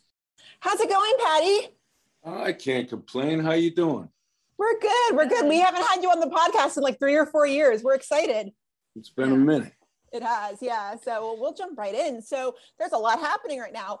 Um, Marina mentioned in an interview a while back that Adam has of taking on a familial qual- quality this season, and we've already started to see it in the first two episodes because you know he's helping out Michaela and staying with Kim until she's back on her feet. What Right. has it been like to explore that family dynamic with Kim and Michaela? It's I, you know, it it kind of starts to influence everything that I do. You know what I mean? It's it uh, it gives me a whole other level to play when we're doing the policing stuff. Mhm. Just because, you know, he's got more to lose, he's got more to live for, and so it it does it, it, it it's been influencing everything I've done. We I actually found out. actually, I think we were shooting episode two. So not not initially, but that kind of the idea behind this season, and I hope I'm not speaking out of turn, is is home. You know, for all of these all of these characters, you know, home and family, and uh, and I I don't know, I'm I'm kind of loving leaning into it, you know, because I think he was kind of a man on his own for a long time, even though he had this ups and downs with with Burgess. I think he kind of he was kind of a lone wolf on some level and so it's it's nice to play something where he's he's got all of these he's got a lot of stock in these relationships you know mm-hmm. Yeah, yeah. So So uh, kind of going off of that though, um, like you said, so you do think it takes it makes Adam take like a slightly different approach to policing now that he is like Michaela's guardian and kind of like a father figure. Like he stepped into that role. You do think it makes him take a slightly mm-hmm. different approach to policing? yeah I, think so. I mean, I think you know, I think like we did a a shootout the other day, and uh, I definitely intended to play it like a lot more scared than I usually play it. You know what I mean? Like he's not doing heroic dives, and he's not you know supermaning through the whole thing. It's scary. He's being fired upon, and and things are are not going according to plan, and uh, yeah, and a lot of that comes from he just he wants to go home, you know and I think that he, of course, he always wanted to go home, but you understand what I mean. Like it's just Yeah. it's different. There's more. He, he can't imagine the idea of what if he goes down. This this poor kid who lost her whole family in such a tragic way. He's going to offer her more tragedy. No, you know what I mean. He that he doesn't want that. So yeah, it, it definitely it definitely influences things. Yeah. So, and uh, we've clearly seen in the past season and a half, Adam would go to the ends of the earth for Kim. Um, there's been some debate on the podcast between the two of us as to whether Kim would do the same. What would you think? I I I think that uh, I I think she's probably less of a puppy dog for for Adam. That you know, Adam's kind of you know she maybe has like more of a measured approach, but I think that I think she adores the guy as much as anybody else does. Um, but you know what? Actually, it's an interesting question because I, I don't know if she'd maybe take it as far. But he's kind of that guy too. You know, he's a little he's a little all in without being very thoughtful about things all of the time. Whereas Kim's way more measured. She's you know she she does things with intention, and I think he he does things with emotion. You know. Yeah.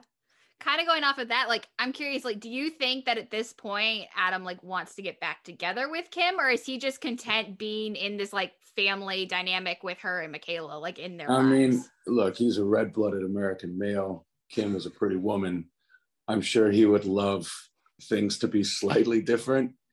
Um, but I think it's also it's so valuable to him that he's ready to wa- ride this wave for now and and see how things develop. I mean, I, I can't even imagine what would happen if they tried to introduce other elements into this relationship. You know, if he started dating again or she did, I, I don't I don't think that would go over very well for either character.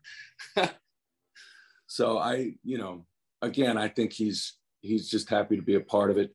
He wants to be a part of it more than he wants other things and and uh but you know i don't know I, can they do this forever probably not Mhm. Yeah. So, um, one of our listeners sent a really good question. She asked, "Where is Adam going to stand once Haley's secret comes out?" You would think it would be a slam dunk, but it might not because you know, is he going to be mad that it hurt Kim all this time, or is he going to be like on Voight's side? How's that going to work out? Do you think? well i think that at the end of the day i mean he doesn't he doesn't really question voight you know what i mean um sorry i've got this thing going off. Uh after voight got his badge back and got him out of prison and this and that i kind of made the choice um along with the with the writers and the producers that you know he just doesn't if voight says as says jump he jumps. You know he just i think he just trusts him implicitly. You know and he'll he'll try and protect voight from himself but at the end of the day voight says jump you jump. And so i think that he would pretty quickly take a step back and be like he did that to save kim and i wouldn't have done anything different if i was there. Um i think he'd be worried for his friend haley because she does have a really strong moral code and you know they did have an intimate relationship for a while so i think he's well aware of that. Um, and he would worry for her but i don't think that that would the worry would go so far as to make him um, go against Voight in any way Do you think though? I'm curious. Like, obviously, because they've kept it from Kim, and like it's affected Kim in a lot of ways, and obviously it's allowed her not to recover because she does. She still thinks that Roy's alive. Do you think any part of Adam would be mad at them for keeping the secret because of the way it's affected Kim? no i don't think so i mean i think at the end of the day maybe he'd be a little annoyed I, but i think at the end of the day it would be like they had to do what they got to do you know what i mean and again it was all for her and then once the once things went south the way that they did, it's like, of course they kept it secret. I would have kept it secret too.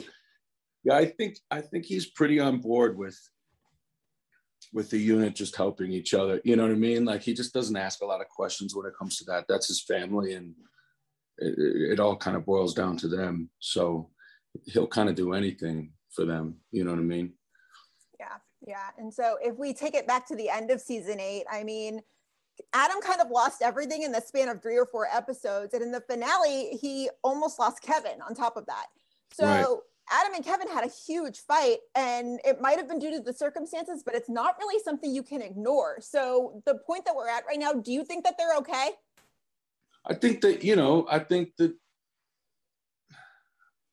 I, I don't know. I feel like it's kind of a without trying to sound misogynist, kind of a guy thing to you know, we did sometimes we swing and we punch and we, but it just kind of works out. And you look at the other guy like, uh, you know, sorry, man, sorry, man. And then you just move on. And I, again, I, I don't know what the, what the writers are going to go with, but it, but for me, it feels like this kind of stuff, they resolve rather quickly. You know, they just, they're not going to hold on. They're not going to hold on to stuff because they're important to one another. And, uh, you know, it, they can resolve it without having to sit and have a full on conversation of I'm sorry and this, that, and the other thing. They, they can kind of just just move on. I mean, you know, they put us in this position, he, Atwater and Ruzek a lot, where we butt heads about one thing or another. And um, I think Royce and I have struck a really nice balance uh, as far as, as as telling those stories talking about those difficult subjects, you know? Mm-hmm. Yeah. Um, going back to the Kim and Michaela of it all, real quick. Obviously, this is now the first time you're really getting like a lot of scenes with Ramona. We're just curious, like, what's it been like working with her? it's frustrating because she steals every scene. no, she. I mean, she's Ramona's um, I, with I'm going to repeat myself for, for for Katie and Leslie, but she like eight going on 22. You know what I mean? She's like one of these. She's an exceptional kid, and uh, so hanging out with her, she kind of just like bebops around with me, and we kind of hang out. I, I, get along with kids. I'm a, kind of a large child myself, so um, so we get along really well, and uh, she brings it to the table like the, the directors will give her not uncomplicated direction. She's like, okay. And then she just does it. And you're like, wow. So it's it's been really fun. I mean, I, I like how it rounds out the character, my character a little bit too. You know what I mean? You see him, he, he's so quick to get angry and he's he's kind of hot-headed a lot of the time. And it's really nice to have him be able to show this other side with him when he gets around kids and he just calms calms right down and and uh, tries to do his best to take care of her you know be there yeah. for her so another one of our listeners asked, she's like, you know, Burzek's now the only original couple still remaining in One Chicago. And so what do you attribute is that true? That's kind of true, isn't it? Wow. It is, it is true. Mm-hmm. Huh. well, I mean, Marina and I, as much as we're, we all would love to like work with, you know, they kind of put put certain people together a lot of the time. Like Marina and Tracy would love to do an episode where it, it's kind of girl centric and you you see their relationship. Also, um, we have this running joke that uh, that Jay Halstead thinks that Kim Burgess's name is Kate Burgess because they rarely interact. so in scenes, he'll just end up calling her Kate, which obviously never makes it to TV, but makes us laugh on set. um, but I love working with her. I just, me and Marina have, it's like the way she approaches scenes, uh, approaches acting, and the way that I do it kind of, it just marries really well together. You know what I mean? We, we, I think we balance each other out.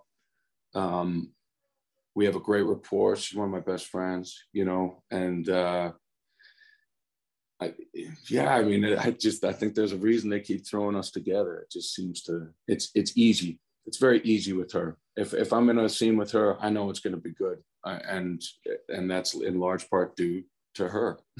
I just kind of sit back on my haunches and let her do do the work. And uh, yeah, so both Ramona and and Marina just do all the work, and I just kind of sit in the scenes with them. That's basically what I'm telling y'all. I think we're supposed to wrap up. So, um, Patty, thank you so much for taking time. We really Yeah. appreciate. We love you. having you on the pod. Yeah. Hey, it's nice to see you guys. Yeah. It's nice to see you. Thanks for sticking with us for nine years. Ah, I love him. He's the best. I know. Just I would talk to Patty every week if we could. I but same though. But same. I'm, I'm telling you, I said it before, but like when he said it, this, he's like, it's nice to see you guys. I like melted in my seat. I was just like, oh my God. Like he's so nice. Oh, Yeah, well, and there was something he said. I don't even remember what it was, but as I was going back and like editing it, the clip or whatever, I was like, oh man, like I could hear his Minnesota accent so much more this time. I don't know what, but like I could really hear his accent this time. oh really? around. I Yeah. never caught that. Yeah. If you guys hear it, let us know. I, I didn't even catch that. That's Mhm. funny. Uh, but Patty's just the best. Oh my God. Yeah. I love him. Um, God, he's the best. Anyway, uh, that's the end of our episode for today. As always, you guys know where to find us Facebook, Twitter, Instagram, Tumblr. It's Meet Us at Molly's right across the board. Email us anytime about anything. Meet us at Molly's at gmail.com. We're always watching other stuff. I um, finished Squid Game last week. So if anybody wants to talk about that, I'm game because that was some crazy ass shit. Uh, what are you watching right now, Brenna? I just finished the series finale of On My Block today, and I was a hot mess. So it's, uh, but I love that show. I mean, I was a hot mess through basically the final season. I thought the finale was great, but um, yeah, it's so, oh, it's so good. It's so Okay. good. Cool, cool, cool. Uh, yeah. So if you guys want to support the pod for as little as two dollars a month, you can head to the link in our socials, check out our Patreon page, decide which tier is best for you. Um, yeah, normal schedule going forward. I won't be here next week. Um, Ashley, our, our, our good friend Ashley, Ashley Bissette Sumerel from Telltale TV, she will be filling in for me. Um, yeah, I'm gonna probably leave a lot of notes in the outline because I'm gonna have a lot of opinions, and it's gonna drive me nuts that I can't share them. Uh, Also, I feel like just we need to throw it out. Um, we are not live tweeting next week. So if No. you see us MIA from the live tweets, uh, there is a reason. Gina is on vacation. I will be at a Jonas Brothers concert. No shame. um, yeah. So we So will not be when live we're tweeting, not live tweeting, Obviously, just, we're okay, but we're out living our best lives. but obviously, a normal ep- episode will be out on time, but there will be no live tweets from us next week. yeah so uh yeah and that's about it. So in the meantime um you guys have a good weekend. Um you know good luck with your upstead bills. They hurt a lot. Uh yeah but have a good weekend and we'll see you guys. Well i'll see you guys in two weeks but Brenna will see you next week. Bye